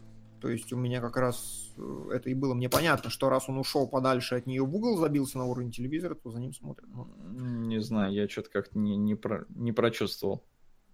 Угу. Уже обсудили иронию в том, что Джон Хёрт поиграл злодея в «В, значит, Вендетта». Иронию не обсудили, но да, очень хорошее замечание. А если быстро посмотреть, то вот Маккеллен, а вот Хёрт. Сука! Какие у них фотки. Сейчас пройдет донат, что не видно, блин, из-за него. Не, ну да. Когда старые, обвисшие... Ну, я и говорю, что я такой, типа, пошел гуглить и смотрю, а это не один и тот же человек? Прям да, так. Да, именно так. Довольно похоже. Я говорю, я понимаю, о чем вы говорите. Разные люди. Да люди, может, разные, лица очень похожие по типажам. Кто же не говорит, что это один и тот же человек. Да, продолжай. Да, следующий кадр — это опять же клевый портретик, который мне дико понравился. Здесь у главного героя есть очень мягонький контровик, на нем наброшен, потому что ну вот за его левым плечом... Ого! Голова ластик. Спасибо. Голова, да. Голова ластик — это испытание, друзья. Мне кажется, нам нужно донат на Славу Гальперии не на 1080, а на что-то больше ставить. На 4К. Раз уж у Васи телевизор. Теперь уже 4К. Да, тоже очень клевый портретик, он по-другому смотрится, но, опять же, очень мягкое, плавное перетекание теней по его лицу идет. Лицо из-за этого тоже снова рельефное, объемное. У него вот эти вот пазухи, из-за того, что свет верхний, морщины дают очень сильную тень всегда, вот губа дает тень и все остальное, ну, как бы это клево подчеркивает. И у него есть очень мягкий, незаметный контровик, потому что у него определенно тень там в углу, но светильники стоят таким образом, что ему на плечо все-таки падает, и поэтому он все равно получается отбит от задника одним плечом как минимум, и это все равно объемная картинка, и это очень здорово. Здорово тем, что ненавязчиво. Следующий кадр — это, конечно же, работа продакшн-дизайнера, потому что создать такую локацию — это прям надо постараться.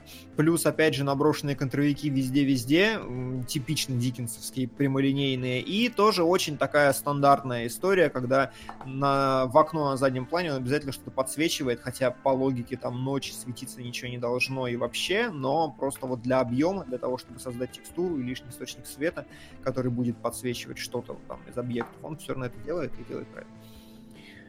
Причем, возможно, я могу ошибаться, судя по тени от головы главного героя, прожектор херачит прям на него, через стекло. Вот этот кадр следующий, очень забавный. Вы не угорели с него, когда девушка идет и падает просто как ведро? Ну, я подумал, что сейчас начнется клип дискотеки аварии в этот момент, но нет. Я не понял эту шутку, объясни. Я тоже не понял. Ну, там шутку. Они там сталкивались, и вот это вот. Давай будем с тобой летать и все такое прочее. Ну ладно, забей. На мой взгляд, не шутка, они это просто так глупо сделали, что ничего, ни яму никакую не вырыли. Ну, типа, обо что она могла споткнуться? Потому что она падает реально на ровном месте. Выглядит совершенно нелепо. Но так в этом же и смысл. Она же передала ему записочку. То есть это так и должно было произойти. Ничего, она яму не могла вырыть, чтобы он не заподозрил. Подготовилась. Или каблук сломать, да. Между, кстати, тем очень логичный момент был, когда их голых обоих показывают. У нее подмышки не бритые, а у него да, потому что у него бритва есть. Не, почему? У него тоже, по-моему, не бритые. Не, у него там реально они стоят голые, у него прям бритые подмышки, у нее нет. И, очевидно, у нее бритвы просто не было. Но это ладно.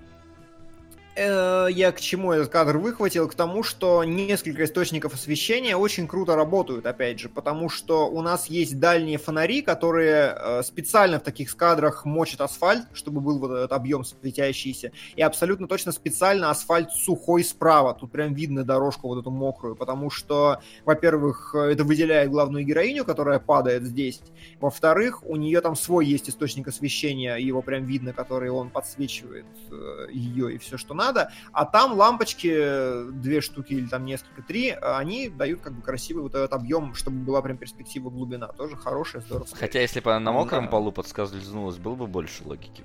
Было бы больше. Просто она не вырыла яму, но она высушила свою половинку. Чтобы падать на сухое. Следующий кадр, я не помню, зачем я его снял. Ну, просто цвет поменял, смотрите, свобода цвета. Да, точно, цвет, именно так. Я чтобы напомнить про цвет, потому что есть один зеленый цветной кадр. Ну, опять же, это обоснованное вполне решение, которое даже объяснять не надо. Но просто, чтобы вы знали, вот во всем фильме есть одна цветная локация. И все. И последнее, вот здесь мне безумно понравился кадр, просто охерительный, вот прям не могу, все в нем хорошо. Он как бы еще и ретро, как модно в Инстаграме сейчас, на нем вот этот зернистый фильтр как будто уже предусмотрен и наложен, хотя он естественный и органический. Плюс очень мягкий свет у него на спине, очень кайфовый, то есть кадр прям такой осторожный, очень нежный. И при этом у него и у нее дико цвет кожи различается, потому что у него мы видим именно цвет кожи, а у нее мы видим отражение типа солнечного холодного света, и поэтому она выбеленная стоит. И опять же у нее вот, как они называются, и ключицы, и все вот это, ну прям, я не знаю, и на лице так мягонько лежит. И плюс градиент, очевидно, специально затонированного стекла, с темно-синего в светло-синий, короче, я прям не знаю, хоть на рабочий стол ставь, лучший кадр всего фильма. Мне прям... Не знаю, мне кажется, так гринскрин, ну не гринскрин, а то, что картинка за окном не настоящая, по-моему, очень сильно убивает. Слушай, я смотрел после Чиллерамы, и типа нормально. Там, когда прям просто картонные какие-то окна стоят. Просто Димон сказал там буквально при первом же, по-моему, кадре, мол, у ребят были деньги. Я понял, что у ребят были деньги, когда увидел, ну, в начале, да, когда там, ну, массовка такая большая, там все эти X показывают. Я подумал, ну да, наверное, у вас были деньги. Но то, что меня прям укрепило в моих суждениях, это когда вертолет за окном пролетает, и я думал, ну нарисовали, а потом тебе крупняк на него, и ты понимаешь, что это реально вертолет, и я такой, окей, у вас были деньги. Да, именно так, именно так. Вот, это все по кадрам, и мне нечего сказать про этот фильм, потому что он очень вымученный, он сделан, потому что год наступил, и надо было что-то сделать, а идеи не было. Отвратительная работа всех, кроме Дикинса, на мой взгляд. Пустышка, но красивая. Да, да, по-другому и не скажешь. Лучше смотрите «Эквилибриум». Читайте книгу лучше. Ну, я тоже. Да, никто не читает книгу. Слушайте, а вот вопрос на миллион. Вот на постере у него специально голова обрубленная, плоская. Это метафора или они зафотошопили просто неудачно? Я хрен знает вообще, откуда я его достал, этот постер, но да, тут выглядит очень странно. Как будто ему вот этот вот, знаешь, он шел по стройке, ему вот этот вот металлический знак просто в голову упал и пробил. Это за секунду до смерти. Да, да, да, то есть как-то была-то серия этих отвратительных фильмов. Лики смерти его, да. Надеюсь, нам на них не задонатят никогда. Не надо. Да, давайте, вот Лики смерти не будем, его просто не будем брать. Хотя ты хотел вроде «Снаф» посмотреть. Чиллераме, вот Джоксер пишет, но в Чиллераме это осознанная дичь. Как будто это ее оправдывает. Вот правда. У меня очень много чисто концептуальных вопросов к Чиллераме и... Ну, Чиллерама, реально, я вот посмотрел, написал пацанам, у меня ощущение, что я опять посмотрел Movie 43. Лучше бы я посмотрел Movie 43 еще раз. Нет, но здесь единственное, они не смогли каких-то прям крутых актеров взять. Да дело даже, ну, не знаю, у меня... Да, давайте повторим топ, что у нас там происходит, какие у нас сдвиги. Короче, в топе у нас пока что висит вверху «Властелин колец». «Сатанинская танго», «Андалузский пес» мы пропускаем, пока не Новый год. Вот. Да. Чиллерама, господи, да хрен знает, как она пишется. Сейчас нагуглю. Вот. И позади него, позади них, точнее, двоих, «Стальной гигант». Очень вот. Хотел пересмотреть. Вот. С Вин Дизелем. Да, но рядом... Что, «Властелин колец»-то режиссерку?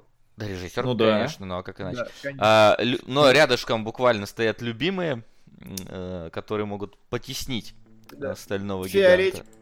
Нет. Что за любимые? Не знаю, просто любимый. Фильм «Любимый» называется. Любимый. Ладно. Вот. А если так смотреть, то, ну да, да, больше. Остальное все чуть больше разрыв. Поэтому мы ждем, если кто-то хочет что-то поменять, пока я найду, как правильно пишется «Чиллерама», это сраная. Вот. Это в названии стрима. Ну, я, в принципе, нет, рядом. «Чиллерама». Ах. Ну что, господа, как вы относитесь к Грайндхаусу? Я не знаю, с чего начать, но типа...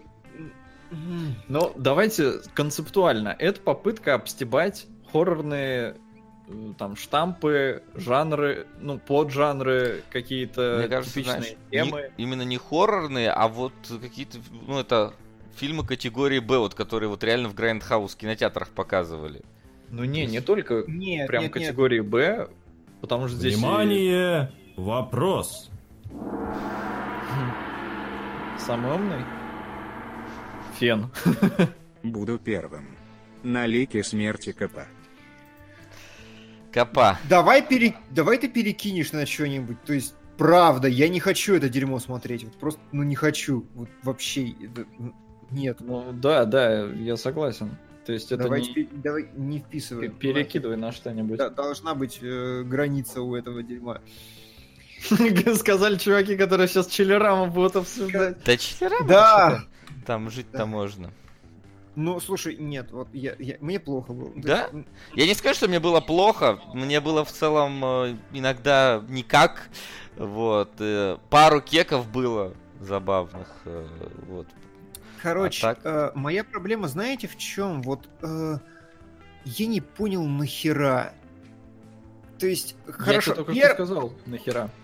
Ну, в смысле, какая попытка была? Ну, вот, нет, понимаешь, я что пытаюсь сказать. Вот первая короткометражка, которая про Спермзилу, она клевая. Мне она искренне понравилась, она хорошо стилизована, действительно хорошо. Я только из нее кадры подготовил, потому что там прям видна работа и художника-постановщика, и там и цвета, и все остальное. Там действительно есть какой-то закос, там есть какие-то забавные отсылки даже там типа к чужому какому-то, такие как бы ситуативные. Ты смотришь, ну допустим, хорошо.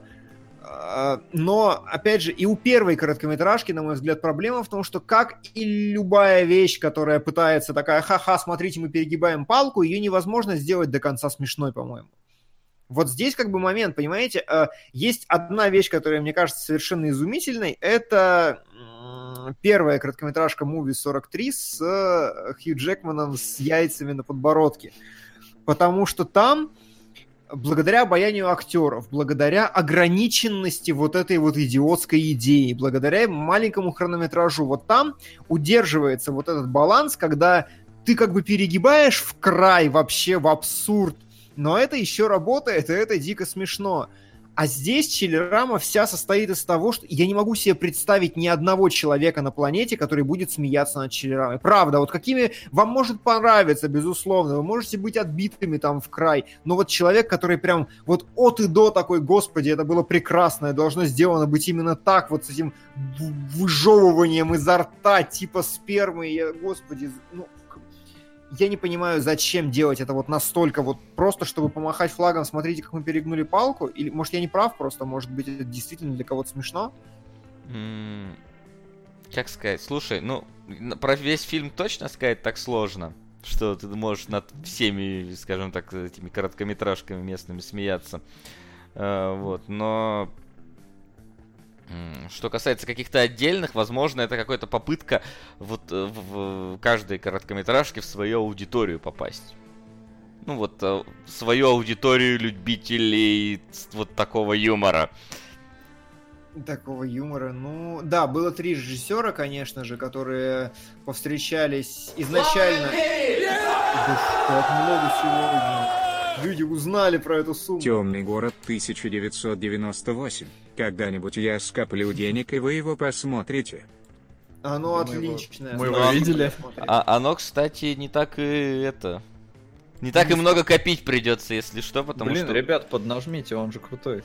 Да, крутое кино. Потому что он на самом деле может поконкурировать, если сильно поднажать. Ну, не сильно. Если чуть-чуть поднажать, он сможет поконкурировать за второе место.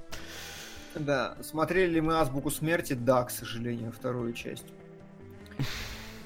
Так вот, о чем я. Вот мне было несколько режиссеров, которые познакомились на работе над Detroit Metal City, и у которых хорошее, в принципе, портфолио. У одного из них, как минимум, он снял хоррор, который я смотрел, Frozen называется, где чуваки застряли на эскалаторе, на траволаторе, на как эта хрень называется, для сноубордистов. Вот. И... Подъемник. Да, подъемник, спасибо. Именно оно. Вот. И как бы, окей, допустим, вот первый захотел снять так хорошо, третий со своего Гитлера даже по фестивалям каким-то катал отдельно до включения в этот фильм. Четвертые хотели сделать пародию на фильм про зомби. Ну вот у меня вопрос, а зачем? Потому что фильмы на зомби сами пародия на фильмы на зомби уже давным-давно. И самая важная информация, которую вы подозревали, но не спросили пока что. Автор второй короткометражки «Открытый гей». Были проблемы с тем, чтобы найти актеров, которые согласились бы это играть, и в итоге актер главной роли, молодой пацан, это порнозвезда какая-то. Ну, там да вся короткометражка. Проблемы и со съемками были. Какие? Ну, во-первых, они сначала хотели второй короткометражкой, если вдруг кто не смотрел, я не знаю, почему вы не ознакомились с этим шедевром. Это история, пародирующая «Сумерки», про оборотней, но при этом мальчиков-геев, хотя здесь есть совершенно прекрасный каст красивых девушек. Здесь прям, я не помню ни одну прям страшненькую девочку в главных ролях. Да вот во второй и была, по-моему, совсем никакая. Ну, она была лучше, чем, не знаю, чем Джулия из 1984. Это да. Мне Джулия Литку напоминала, кстати, очень сильно на протяжении всего просмотра. Я не знаю, кого? Ну, Лиска, блогерша. Вы не модные. Окей. И они сначала хотели снимать все в колледже, ну здесь тематика такая подходящая, но в колледже было слишком дорого, у этих ребят не было денег. И потом они снимали на пляж переехали туда вся съемочная группа, и там какой-то локейшн-шериф, короче, какой-то там шериф очень долго с ними ругался, потому что содержание ему совершенно не нравилось, и он попытался запретить съемки. Но в итоге как-то вот они все это сняли, к сожалению.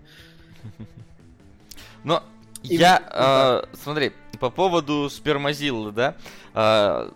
Он действительно такой довольно забавный, при этом... Давайте перескажем в двух словах, потому что явно смотрели не все. Короче, фишка в чем? У нас есть кинотеатр под открытым небом, куда приехали люди, и мужик, которому баба на кладбище член откусила. Вот. И люди начинают смотреть кино, и это типа какая-то вот ретроспектива вот этих самых... Грейндхаусно фильмов категории «Б», всякое разных. И у нас получается альманах. И первый фильм, он рассказывает про мужика, у которого было мало сперматозоидов в сперме. И ему доктор предложил их... Спасибо за уточнение. Сперматозоидов? Да. И доктор предложил ему какое-то уникальное лекарство, чтобы усилить тех сперматозоидов, которые у него там остались. И в итоге они у него... Причем лекарство со значком радиации такое. Да, там прям стоит такое... Вот, и в итоге так получилось, что сперматозоид начал расти. Ну, с первой там такой относительно небольшой был, а второй, когда выскочил, когда мужик возбуждался, и он сбежал и начал расти, пожирать там людей. Короче, сука, собаку съел, за что не прощу этих пидоров. Вот как только появилась дама с собакой, я такой, сука, вот даже ни о чем я больше не задумался. Вот сразу у меня мысль, все понятно, что сейчас будет в этой сцене. Вот, ну и заканчивается тем, что сперматозоид, естественно, типа... Ему... Внимание! Вопрос!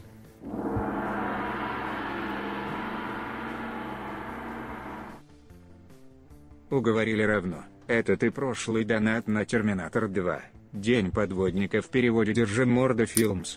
Авось дотяну еще одно кинцо до топа. Блин, такой великий фильм смотреть в какой-то говно... переводе?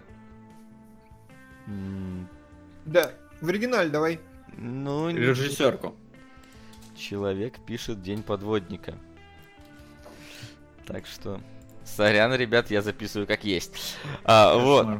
Да, и за ним там начинает, значит, армия, все прочее. Естественно, сперматозоид, он хочет совокупиться с женщиной. И какая самая большая женщина есть? Конечно, Статуя Свободы. Все довольно логично. Сука! Именно так, вот. И под конец я такой...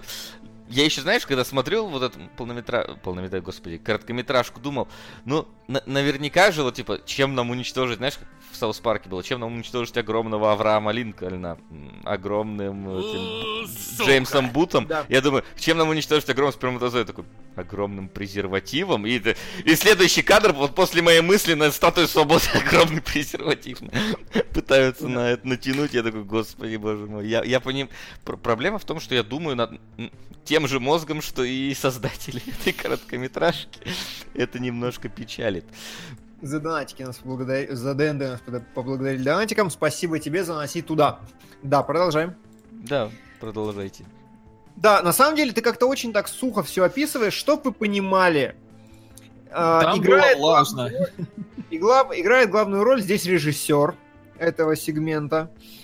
И... Блин, причем, извини, перебью. Сука. Мне так понравилось, в любопытных фактах написано, что вот этот режиссер, который здесь и актер, он выполнил все свои трюки сам.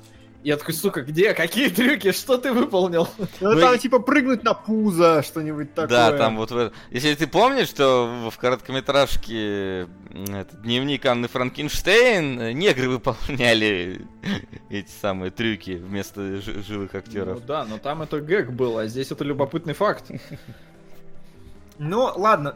Короче, чтобы вы понимали, он заходит домой к женщине, такой типа стучится, и фильм называет «Вызывать у тебя кринж», начинает вызывать. Потому что он такой увидел женщину с огромным декольте, и такой давай за яйца хвататься, убегает к ней в туалет, у него там выпрыгивает этот сперматозоид, он крючится всяко-разно, дерется с ним, крушит ванну, она звонит его друзьям и говорит, кого вы мне послали? Не знаю, как так стыдненько, так это вот все. Ну, то есть фильм поэтому достаточно, не фильм, а первая короткометражка, поэтому достаточно неплохо еще срежиссирована, что она действительно вызывает какие-то живые эмоции, помимо того, что, господи, какая срань. Что у меня вызывало все остальное. Ну и плюс она вот сделана, и... скажем так, с таким немножко с постмодернизмом, потому что там в один момент хромакей просто пропал, когда чуваки стояли на фоне. Вся 3D-графика сделана нарочито вот специально плохо. Это учитывая то, что в целом в остальных короткометражках есть графика получше. То есть это явно сделано специально вот настолько плохая она. Стилизация во все. Кринж — это как бы чувство неловкого стыда такого за происходящее.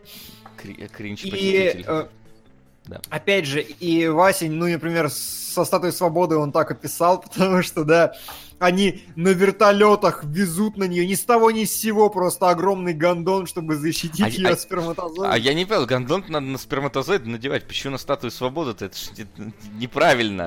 Оно поэтому и не сработало. Я вообще не понял. Они его вешают. Еще такие, давай, звук резины, она факелом рвет этот гондон, причем там миниатюрками это сделано, то есть такое физически ощущается, материальное. Да, причем давай, кричит генерал Букаки.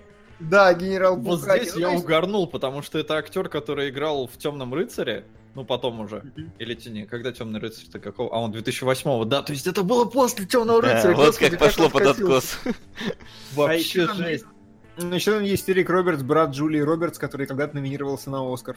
Прекрасно. Вот. И чувак кричит там, генерал Букаки приказывает, я такой, ну, типа, хихикнул, а потом их всех заливает спермой, и я такой, Букаки.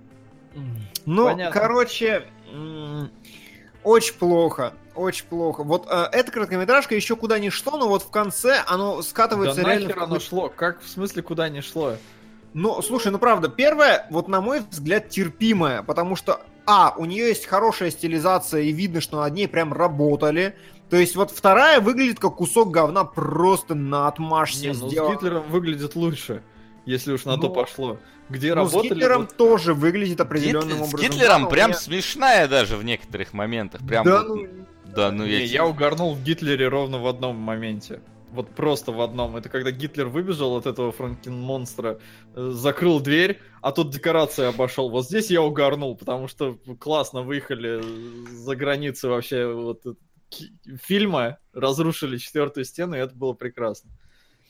Ну, ладно, про это еще... Не знаю, первая мне показалась ок, потому что, как я уже и сказал...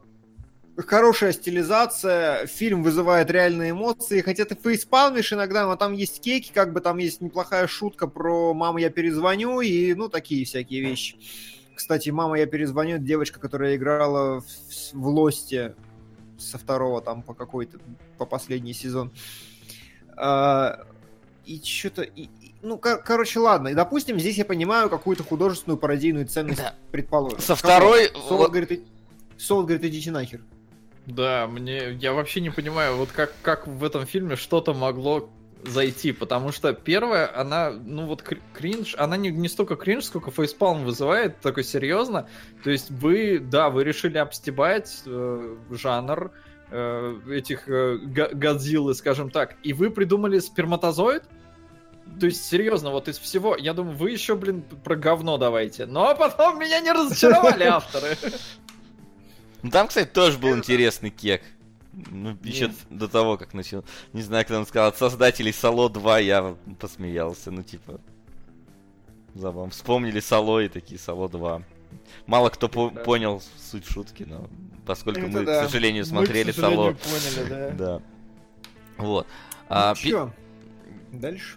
Да, давай. А вот проблема со второй короткометражкой прям самая огромная. Проблема у меня лично возникла со второй короткометражкой и вот с общим сюжетом, который там вот есть.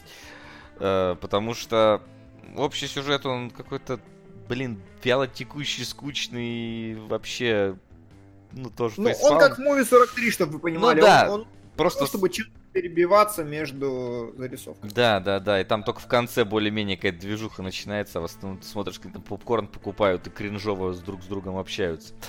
Вот, но вторая короткометражка — это просто сблёв какой-то, ну то есть... Это прям сблёв, вот тогда я прям бросил этот фильм смотреть, но не бросил, я отвернулся наполовину, знаете, вот как собака, которая что-то плохое сделала, она вот так вот делает постоянно, и я также сидел и смотрел на это говно. То есть постановка, типа, уровень... Бог. Даже не студенческий, какой-то вот полушкольный, да. То есть, как там, как будто бы нам показывают, что есть какие-то студенты, что есть там какой-то тренер, какое-то соревнование. Ну, типа, как вот это без бюджета сделать? Ну, у нас просто, короче, 10 человек стоят на пляже, а в центре двое дерутся, и это, типа, соревнование. Там 2 плаката мы дали, там, потом выбежал тренер, говорит, а теперь все быстро... 3 километра, и все вместе с девочками из поддержки начинают куда-то бежать, типа, вместе с чуваками с плакатами, что вообще происходит. Но самое главное, да, что какая-то невероятная концентрация очень сомнительного и несмешного пидорства. То есть Вуди Харрельсон в фильме «Секс по дружбе» доказал мне, что пидорство может быть смешным, но здесь... Это просто какое-то фейспалмовство. Это, знаете, это вот тот вид гея, который я гей, смотрите, все я гей, я машу руками, я одеваюсь в розовые штаны, я гей, да. Вот реально, режиссер вот открытый. Ой, боюсь, клип нарежут сейчас. Блин, да, нарезайте. Аккуратнее. Блять. Я знал, что... Сралочка. Добра. В общем, да, опасная короткометражка, к сожалению. Даже из натурала сделать геев. Да. Проблема еще и в том, что... Да, давай. Проблема в том, что она вовсю пытается сыграть на сумерках, на пародийности, но скатывается вот реально в какое-то совершенно несмешное гейство, на которое ты опять же смотришь с фейспалмом, вот как Димон сейчас смотрит на чатик. И... В чем суть-то? Тебе тут еще и член показывают, которым продырявили пузяку чуваку. И там реально, вот там прям обнимающиеся мужики, причем это не смешно, это просто какое-то неловкое дерьмо. Слушай, когда тут еще член как бы вот этот... Сука! Хорошо. Тут как бы... Вот я боюсь тоже, что что-нибудь наклипенное не сказать, но тут, типа, в этой короткометражке член, типа, терпимый, потому что он какой-то не настоящий абсолютно. А вот когда тебе показывают в этом, в общем сюжете, как у мужика вместе, вот когда в этом машине там муж, жена и ребенок маленький, как она к мужу, к его члену тянется и отрывает его, и он очень натуралистично выглядит. Ну, по сравнению с... И ребенок тыкает потом в лицо, и ты такой, господи. Я надеюсь, что они хотя бы, вот, ну, типа, какой-то здравый смысл сохранили, и ребенка снимали отдельным кадром, а потом, ну, просто смонтажили. Да. Но это не точно. Вот. Знаешь, вот поначалу в этой короткометражке, вот я подумал, что ну, начиналось довольно забавно. Ну, то есть там, когда там отец его пришел с братом и открыли этот фургон, ну, типа, какая-то неловкая ситуация. Потом пошла песня и... Такой, типа... Ну, вот песня тоже... Че это такое? Ну это хера начинают петь. Ну это ж это мюзикл, то есть это пародия на школьный мюзикл фактически. Про педобиров. Да, то есть первая песня такой еще типа, ну поет да поет, ну там текст типа такой провокационный, типа трогай мою киску и все такое. Потом ее сбивает машину, типа ладно, там трали-вали. Пошло. Потом, когда он начинает в раздевалке петь, я такой, вау, вот это внезапно, это типа, ну просто забавный кек, но все, что пошло дальше, там слишком много этого пения, слишком длинная короткометражка, и вот в ней все плохо потом. Вот. И вначале-то ничего хорошего по факту, просто вначале терпимое, а потом прям, ну, вот совсем. Причем мне так понравилось, они когда перерождались, они выглядели как дерьмо, обмазанные дерьмом. И я так понял, что это другие актеры, да? Да, конечно, другие. Ну там по фигуре видно, что другие прям актеры. Да, ну просто, блин, это тоже так как-то, не знаю, ну из серии у ребят не было денег ни на грим, ни на что, и решили снять все очень быстро, чтобы можно было сразу чувакам намалеваться, сняться быстренько вместо этих. Господи, у них еще грим такой реально выглядит так, как будто им говно на лицо намазали. Вот прям он так выглядит, действительно. Не могу. Вообще это какой-то вот гачимучи, если честно, был. То есть. Да. Потому что там слишком много вот мужиков в обтягивающих трусах. Слишком много, чем мне хотелось бы вчера видеть. Вот. Что вы замолчали резко? Я пытаюсь понять твою фразу, там просто прозвучало так, как будто ты хотел вчера видеть... Я хотел видеть гораздо меньше. Гораздо. Намного. Очень намного. Меньше, чем 0 я бы хотел видеть. Меньше, чем 0, да. Короче, друзья, это прям, я не знаю. То есть вот начиная... Где Маврикус? Где? Да он не смотрит еще, падла. Да вообще, где вот... Начиная с концовки Спермзилы, короче, все, вот все пошло под откос. После второй короткометражки я третью уже не мог воспринимать, и у меня очень серьезная претензия. Я не помню Гитлера настолько не смешным вообще в своей жизни. Гитлер всегда был кековый и смешной, но здесь он какой-то совершенно не смешной, короткометражка какой-то скучная. Мне есть две шутки, но в остальном я такой...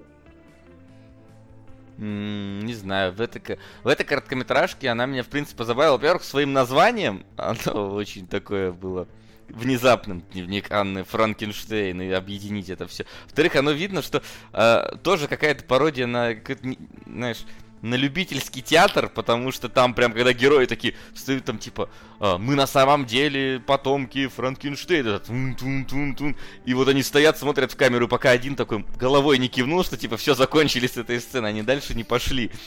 Вот.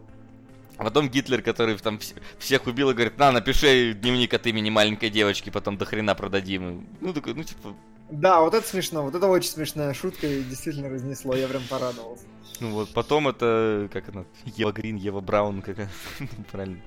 Вот. Тоже, вот я не понял, как бы, ну что это такое? Чтобы вы понимали, Ева Браун там типа конченая шлюха, прям она вообще, она все вот так вот делает, и я не понимаю, что... Ну, вот ты, Васте, видимо, понравилось, да, это смешно или что с ней? Ну, знаешь, это вот на уровне вот... Правда, это скорее про вторую короткометражку, на уровне того, как ты смотрел раньше «Маски-шоу». То есть... Ну, не знаю, ну, типа... Короче, вот она такая... Я вот смотрю, и чё? Вот это должно быть смешно, это должно быть чё? Нет, и она должно... как бы выходит с двумя солдатами за дверь, возвращается такая... И они ширинки застёгивают, ты такой, о, обоссака, какая шутка, блядь. Нет, Димон, это не Абасака.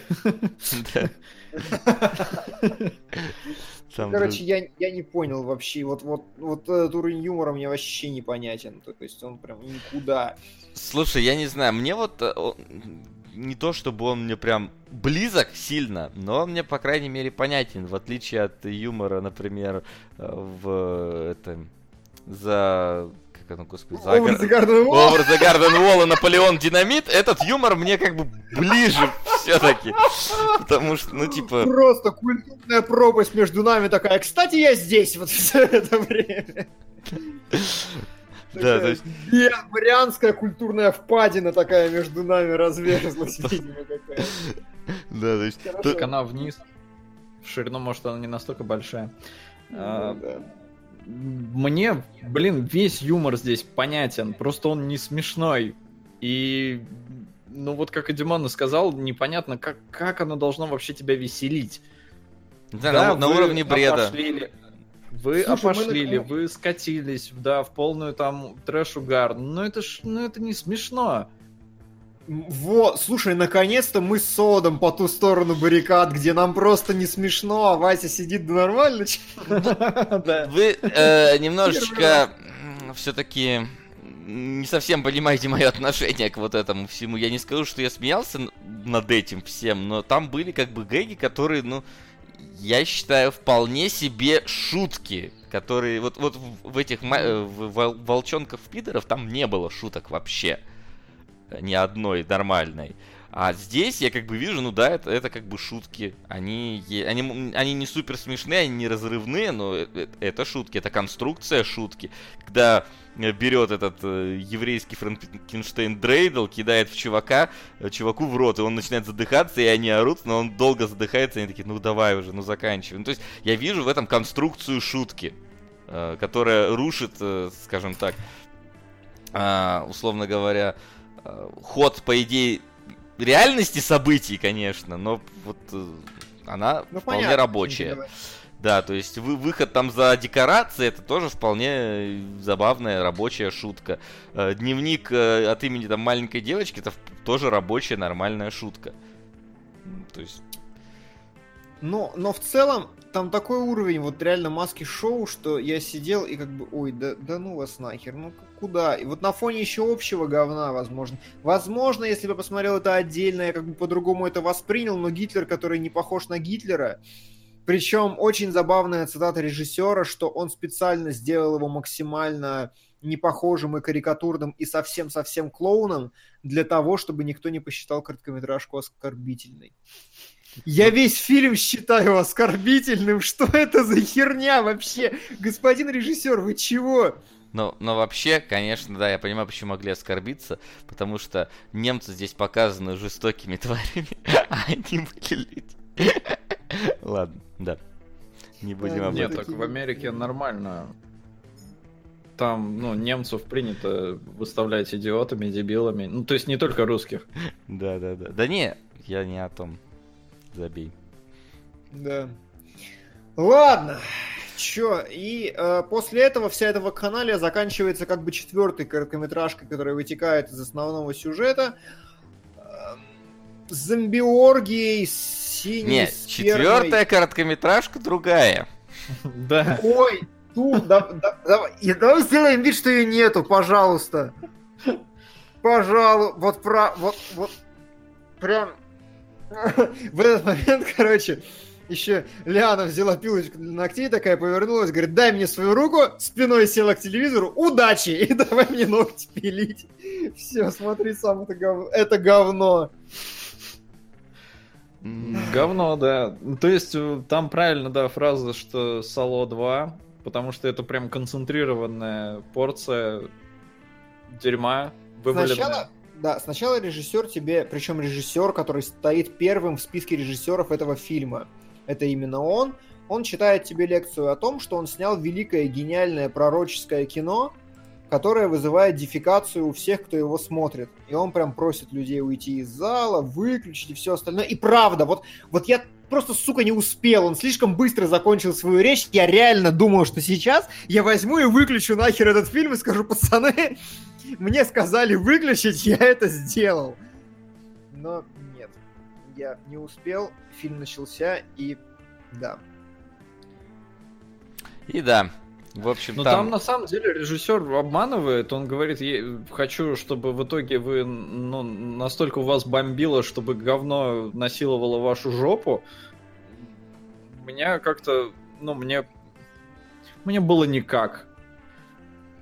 Короче, сиквел хуже оригинала. Оригинал сильнее. Не знаю, короче, мы все вслух этого не проговариваем. На протяжении как минимум 3 минут тебе показывают говно. Как жируха невероятная дрищет, подбегает собачка и ест это. Показывают, как говно разбрызгивают по лицам людей, как говно разбрызгивают по стенам, как какие-то тёлки обмазываются им. А как тебе священник именем говна? Ой, священник с орешками такой тебе тычет в экран и говорит... Короче, просто вот чтобы вы понимали, я вчера в Red Dead Redemption проходил миссию, где ты вставляешь динамит в свиное говно, он взрывается и чувака обрызгивает к херам, который там плохо к нам относился. Да. И это охерительная сцена. Ага. Она прям, она работает. А здесь тебе показывают вот нарезку прям самый вообще концентрат дерьма, и да, и там художник какой-то дерьмом рисует, и ты понимаешь, о, это же так, это же такое художество, это такое искусство.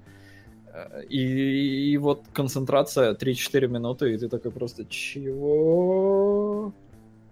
Да, но есть основной сюжет. Да, слава богу, они прерываются иногда и делают вкрапление того, что происходит в реальном мире, потом они прерывают через 4 минуты это говно, потому что там зомби-апокалипсис начался. Да, секс-зомби-апокалипсис скорее. В общем, все началось. Начинается с того, что мужик... Фильм начинается с того, что, причем выглядит какая-то, не знаю, пародия на семейку Адамс, блин.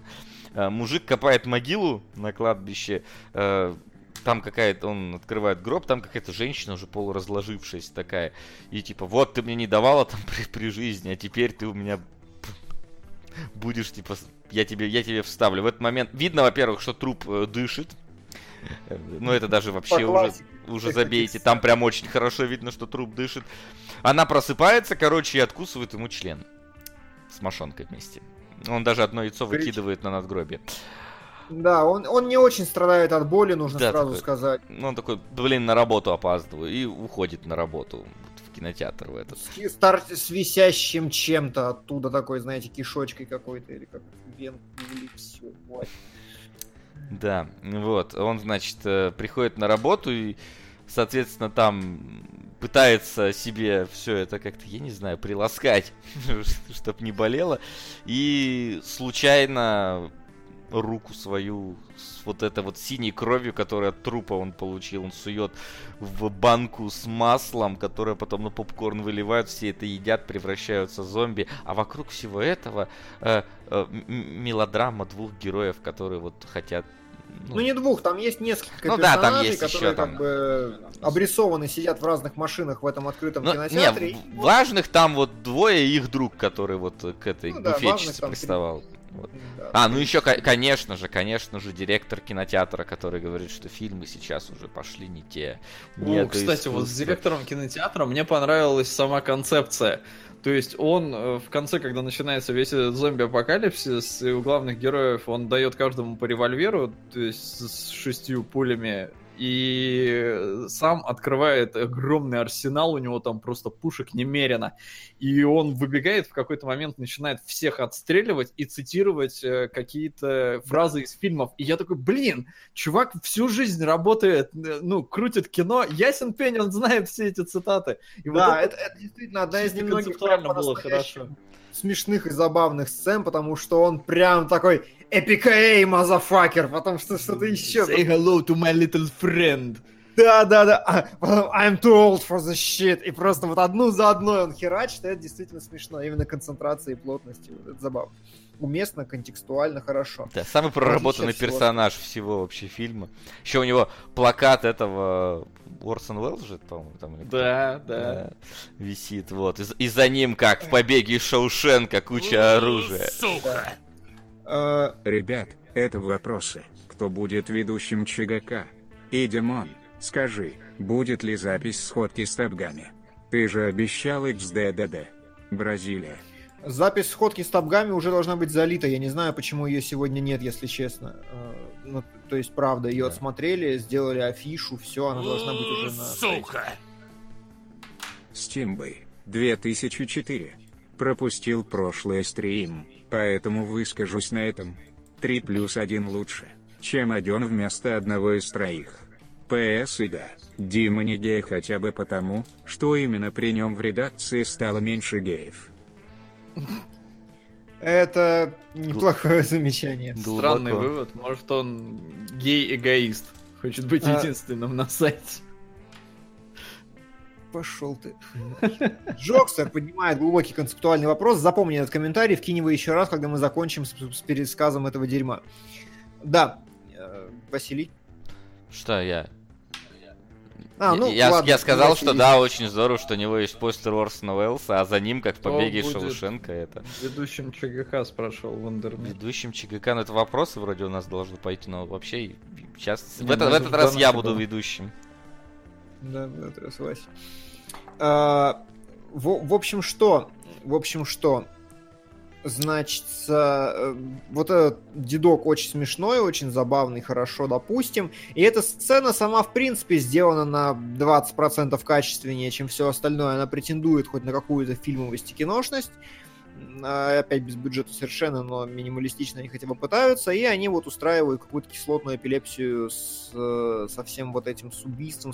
Опять вот, понимаете, вот если кишки, то здесь прям кишечник тебе показывают, как его достают, там показывают, как они трахают кости, там какие-то, я не знаю, не кости даже, там оторванные эти. Чувак какую-то глазницу бабе выдавливает, трахать ее в глазницу начинает. Хорошо, это тебе не показывают крупным планом, там подразумевается. И вот ты сидишь как бы, да, правда, вот чё это за срань? Это смешно, я не понимаю, правда. Я слишком стар для этого дерьма. Я бы вот в 16 лет я бы это посмотрел, мне было бы весело. Я бы такой, кек, какая-то херня, ладно, хорошо, пускай. Но здесь, я не понимаю даже, в чем ирония. Погоди, но если ты бы кекнул в 16 лет, то это для этой аудитории тогда снято. Но мне просто кажется, я бы и в 16 не кекнул. Я бы в 16 просто дистанцировался от этого нормально. Я бы такой, я же так миллион говна посмотрел, я бы просто пропустил его не через фильтр подсознания, и все. А вот здесь меня теперь волнуют гораздо большие вопросы, типа, зачем эти люди снимали, на кого они надеялись, на что они ориентировались, кто в этом снимался и почему, здоровы ли их дети после этого. Слушай, во-первых, мне кажется, для 16 лет тут действительно очень мало сисек, как было сказано в фильме не раз. Потому что тут и слишком много геев. Вот. А во-вторых, что касательно того, что кто эти люди, зачем они снимали, да брось. Вот что у тебя такой вопрос странный возникает? Мы видели Сало, мы видели свадебную вазу, мы видели зеленый слоник. А кто эти люди? Для кого они снимают? Что это за чип? Смотри, все очень просто. Сало, мы тупые не доросли, это глубокий артхаус, у которого достаточно высокая оценка. Это не то, это брось. Вообще, ни разу. Не, хорошо. Свадебная ваза и зеленый слоник, там ограниченное количество людей. Здесь коллаб нескольких режиссеров, актеров, массовки. Хорошо, Азбука смерти.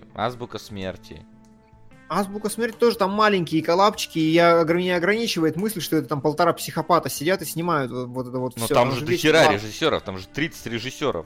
Или сколько там? Со всей планеты найдутся как-нибудь. Так и тут нашлись. А тут 3 нашлись, или 4, или сколько их там было. Вот они и нашли. Не они потом в зале, кстати, сидели в кинотеатре. Они. Да, это именно они. Я просто думал, может, это какие-то известные, там, не знаю, какой-нибудь Спилберг, Кэмерон сидят там. Но нет, какие-то рандомные мужики. Я такой, ладно, рандомные мужики.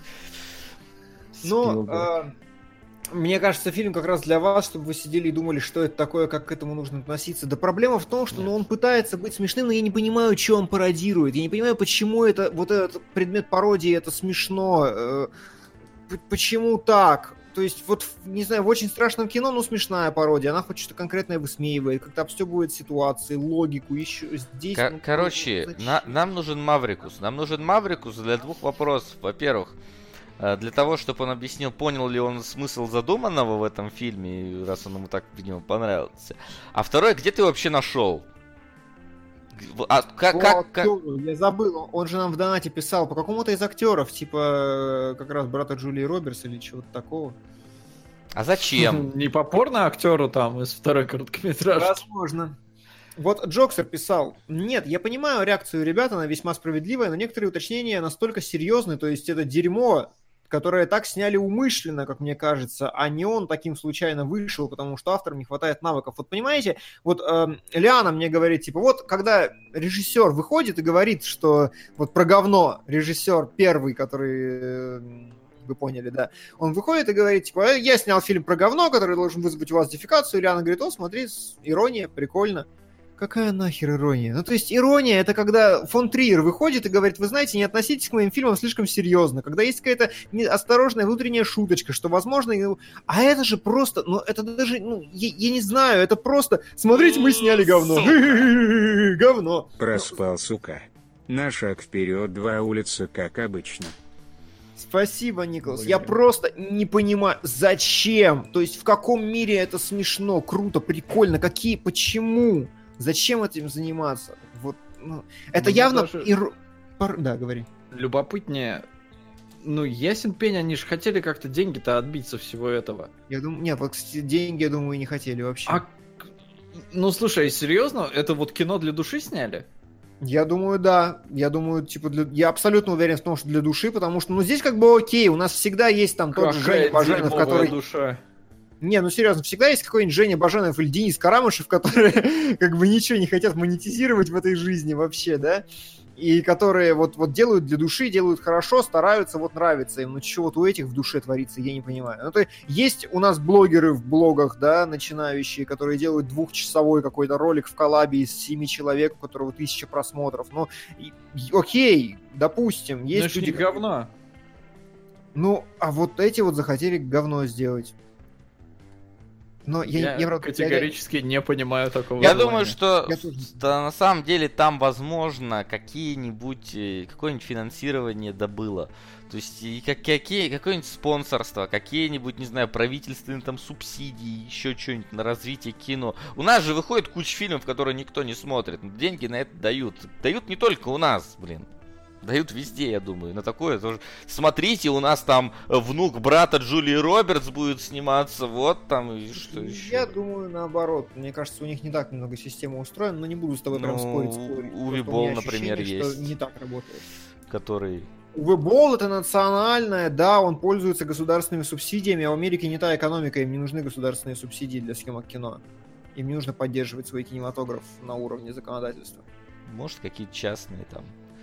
Ну, кстати, как минимум один из режиссеров что-то действительно снимал более-менее. Да, я говорю, там есть режиссеры, которые действительно снимали. Бер Макрири, вот вопрос, что...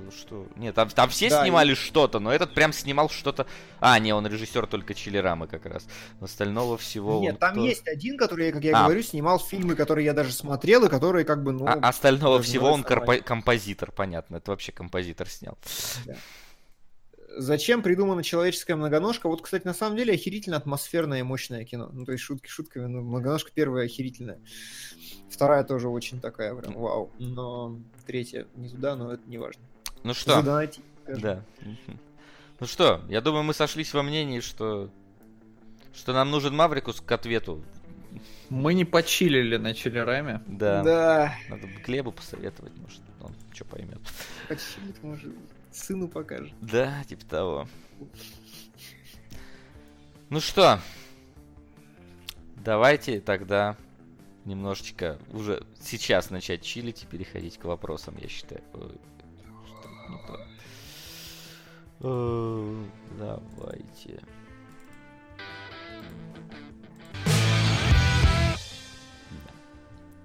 Вопросы пролетели очень быстро. Вопрос. Так, господи, где там у меня наша основная. Да, все. Быстро. Ты готов, да? Да, я готов. Готовы ли вы ради Куарона подписаться на Netflix?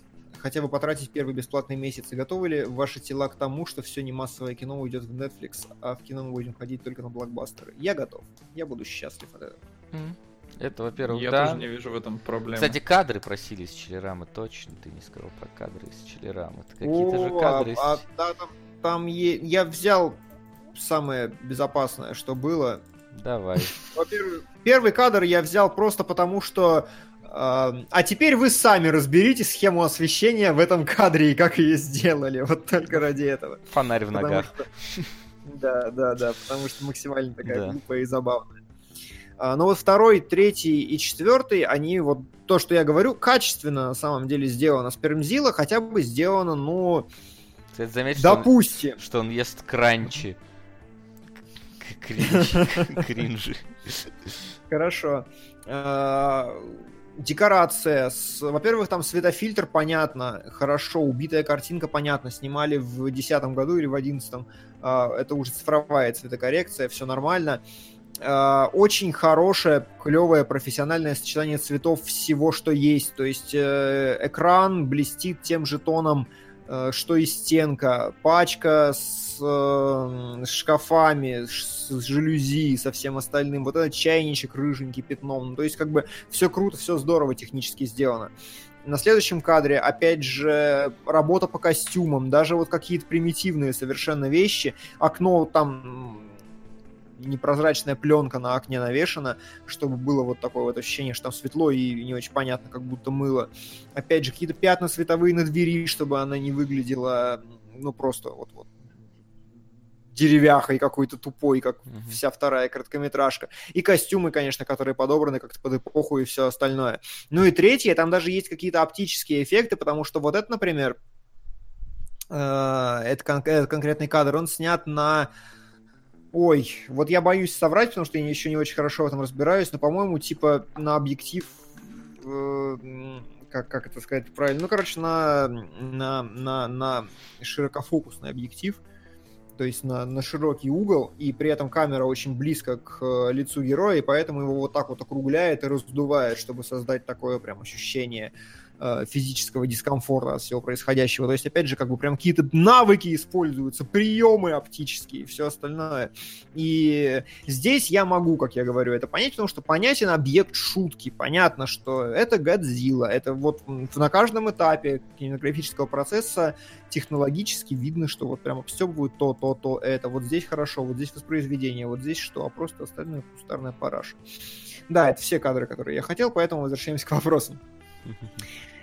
Как вам новость о том, что по слухам нового Бонда будет играть Ричард Мэдден, Роб Старк из «Игры престолов»? Я не верю.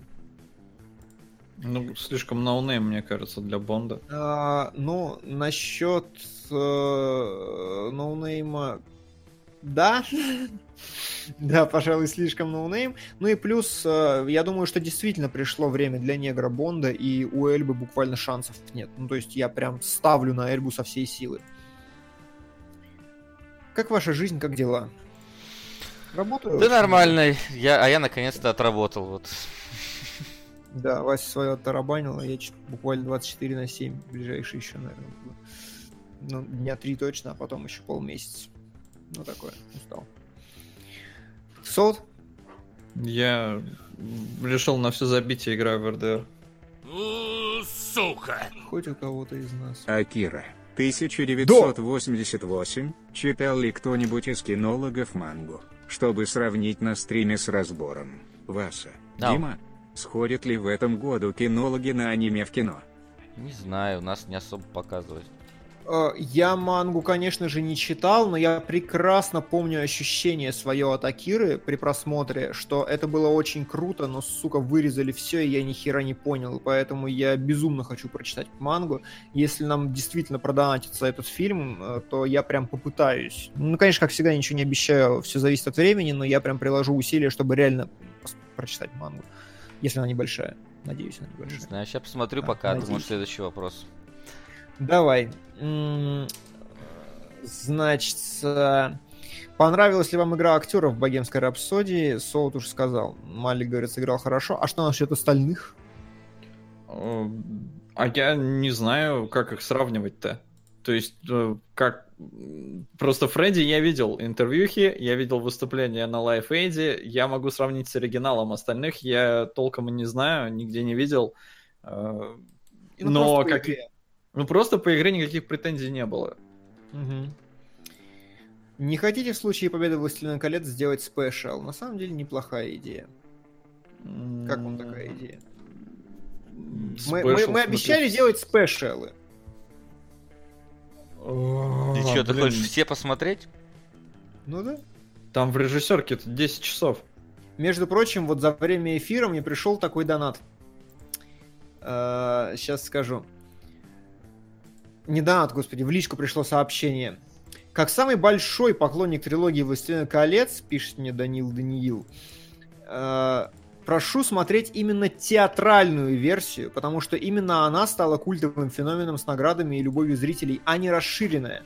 Прошу не путать, именно расширенная, а не режиссерская, не путайте. Если разочароваться в неровностях и широковатостях не хотите, то смотрите идеальную, театральную, красивую, выверенную от начала до конца. Смотреть расширенную продюсерскую, созданную лишь для дополнительного заработка, напичканную глупыми, плохо сделанными, плохо смонтированными кадрами, это словно любимую мелодию портят какие-то помехи. Кинотеатральная версия квинтэссенция идеального, идеальной операторской работы, монтажа, музыки, ритм. А режиссерская — это недоразумение, и мне будет очень обидно, если испортится впечатление о фильме. Сами участники съемочного процесса отмечали, что вырезали только ненужные и глупые сцены. Не знаю, третий фильм в режиссерке лучше, чем театральная версия. Ну вот, написал человек. Ну, я не знаю про первый и второй, хотя я все смотрел и в театральной, и в режиссерке, но третий прям определенно в режиссерской лучше. Там есть моменты, которые тебе прям объясняют некоторые вещи, которые в театральной вообще непонятны. Ну ладно. Просто мнение человека. Давай, знаете, что сделаем? Короче, что касается... Да, говори. Что касается Акиры, 49 глав по в среднем 50 страниц. 50? Да, но это как бы манга. То есть, типа, там могут быть страницы ни с чем. То есть, просто понятно, картинка. Понятно. Да. Ну, может быть, читаемо, да, вполне. Короче, что хочу сказать. Внимание, давайте сделаем так. Вопрос.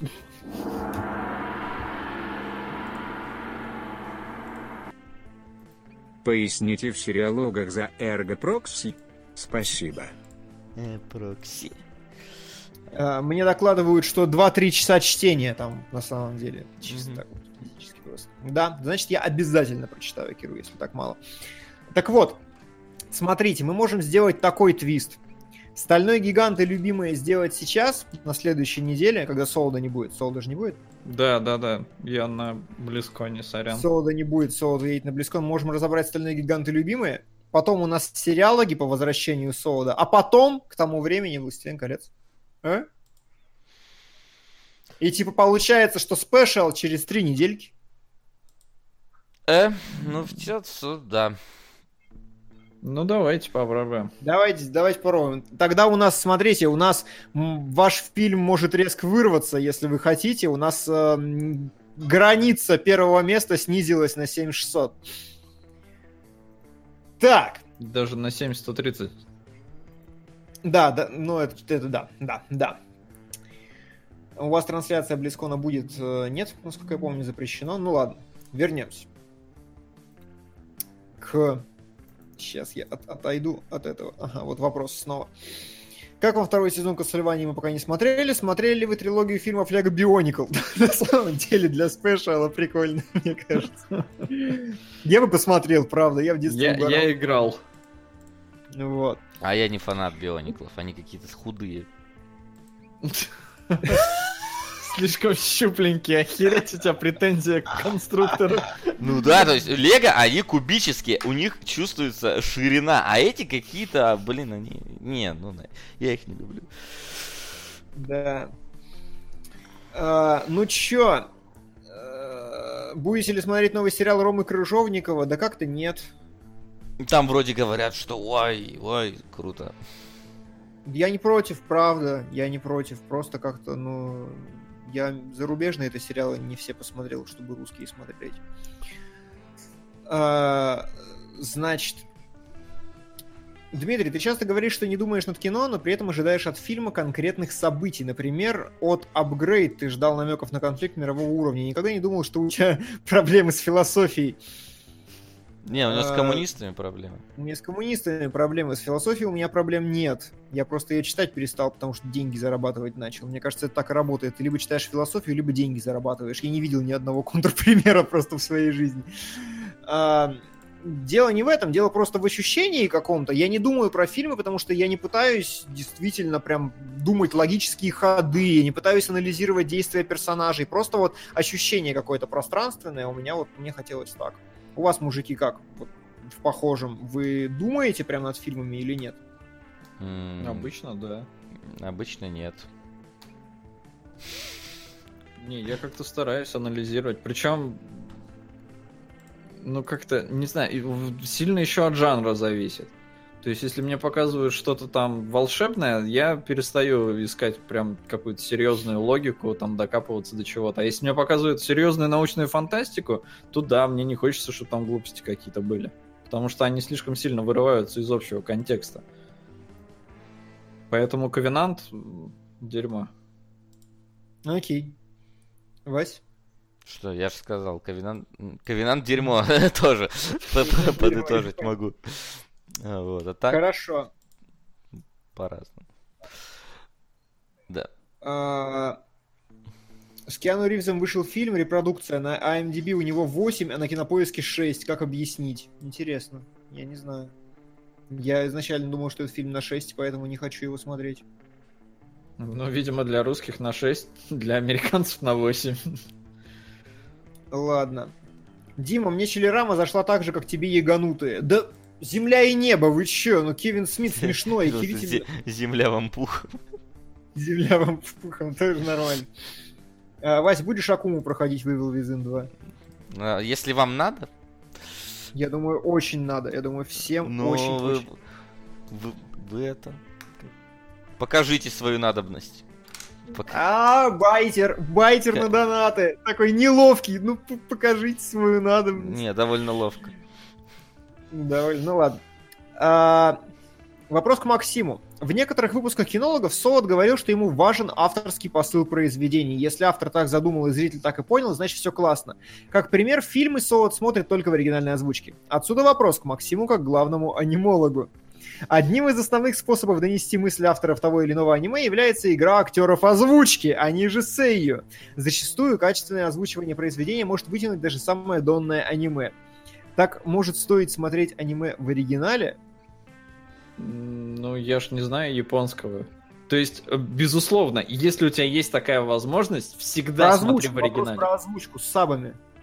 Ну, с сабами... Я иногда смотрю с сабами. Если... Ну, какие-то анимехи мы обсуждали, я некоторые смотрю с сабами. Просто сложно мне немножко. Я привык прям слушать и понимать. И с субтитрами только дополнять картину того, что я услышал.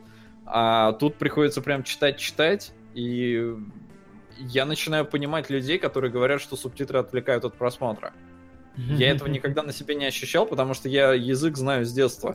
Прям совсем с детства. Я на английский на курсы пошел, по-моему, в 5 лет. И поэтому у меня как-то... Ну, я в субтитры заглядываю только так, вскользь. А тут надо прям сидеть и читать, поэтому иногда отвлекает. Плюс у меня паранойя, я опять же не знаю, каким субтитрам доверять. Я сижу и перед просмотром обычно тыкаю на все дорожки, а там их несколько... Обычно. То есть там английские, русские, русских еще несколько бывает, английских еще несколько.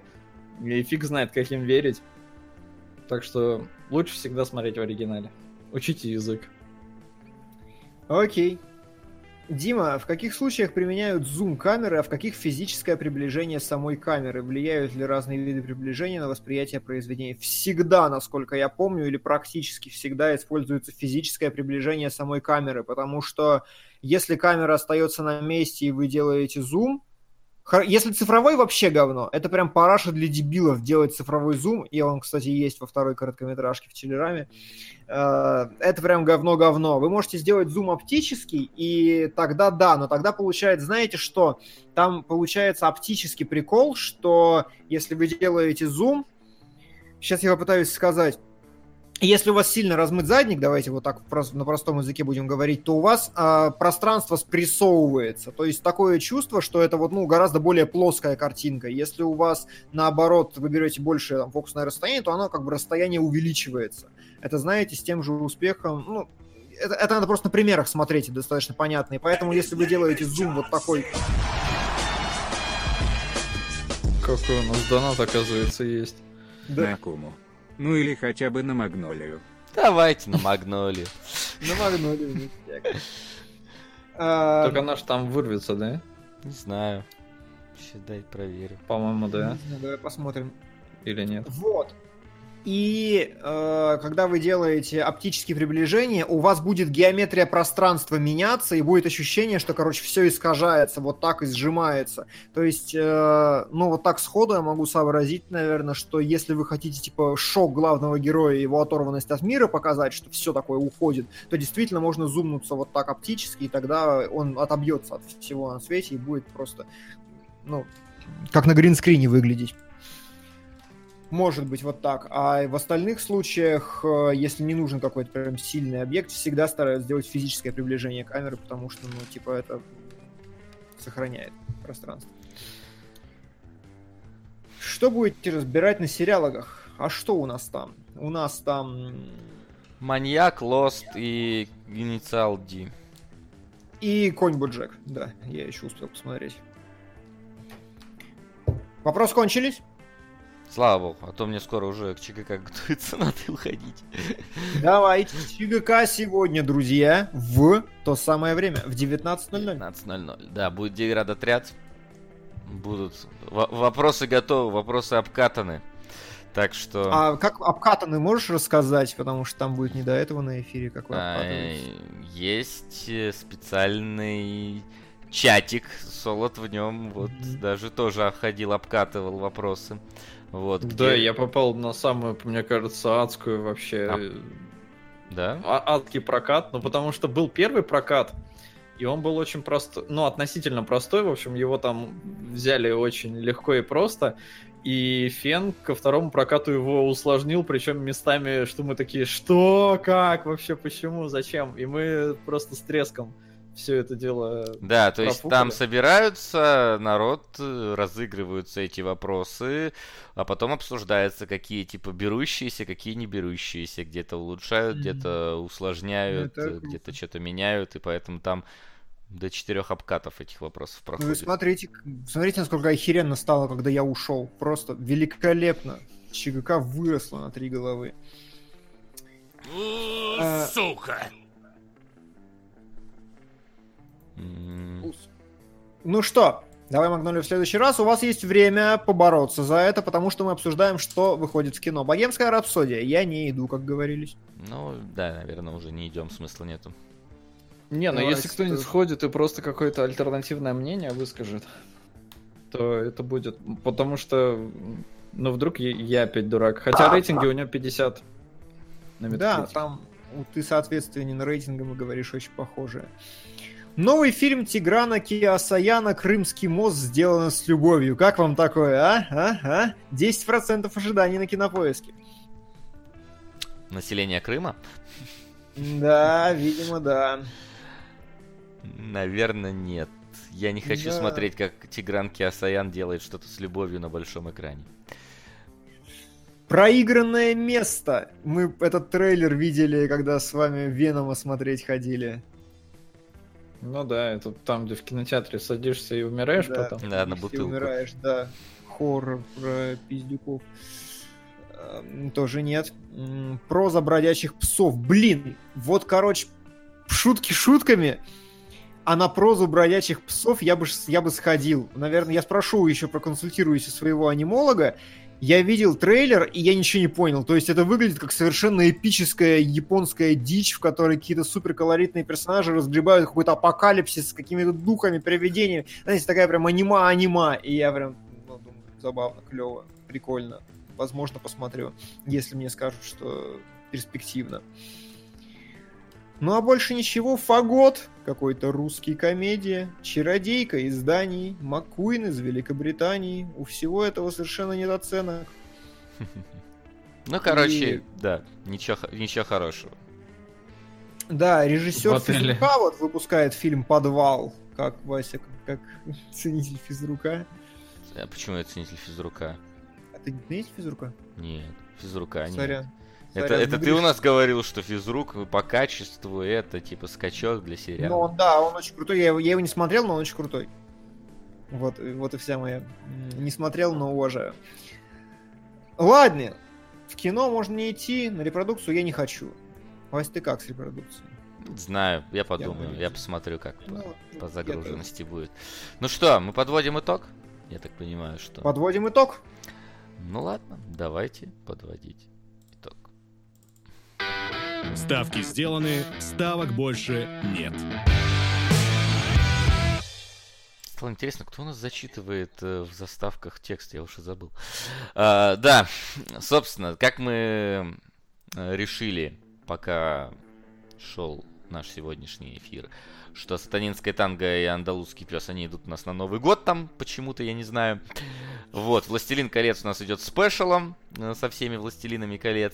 Поэтому у нас «Стальной гигант» и «Магнолия». «Стальной гигант», «Магнолия», лучшая аудитория, Солодилова не будет, «Чиллерама» полное говно, 1984 стрёмный фильм, Дикинс хороший оператор. Я понял. Подытожил. Я хочу напомнить лишь, что... Ну, может, не напомнить, может, вы не знали. Мы 30-го поставили эфир по Суикоден 2. Уж не помню, на сколько там часов. В общем, во вторник... 19. По-моему, да. В общем, 30 октября будет, наконец-то, Суикоден, и мы закроем этот спецвыпуск. Гештальт. Да, но у нас будет... другой спецвыпуск в лице «Властелина колец». Да. Димон, кажется, ушел ссать. Ну и... да ну его. Всем спасибо, что пришли. Ждите ЧГК. Ну а мы побежали. Давайте. До скорой встречи, ребят. Кинологи.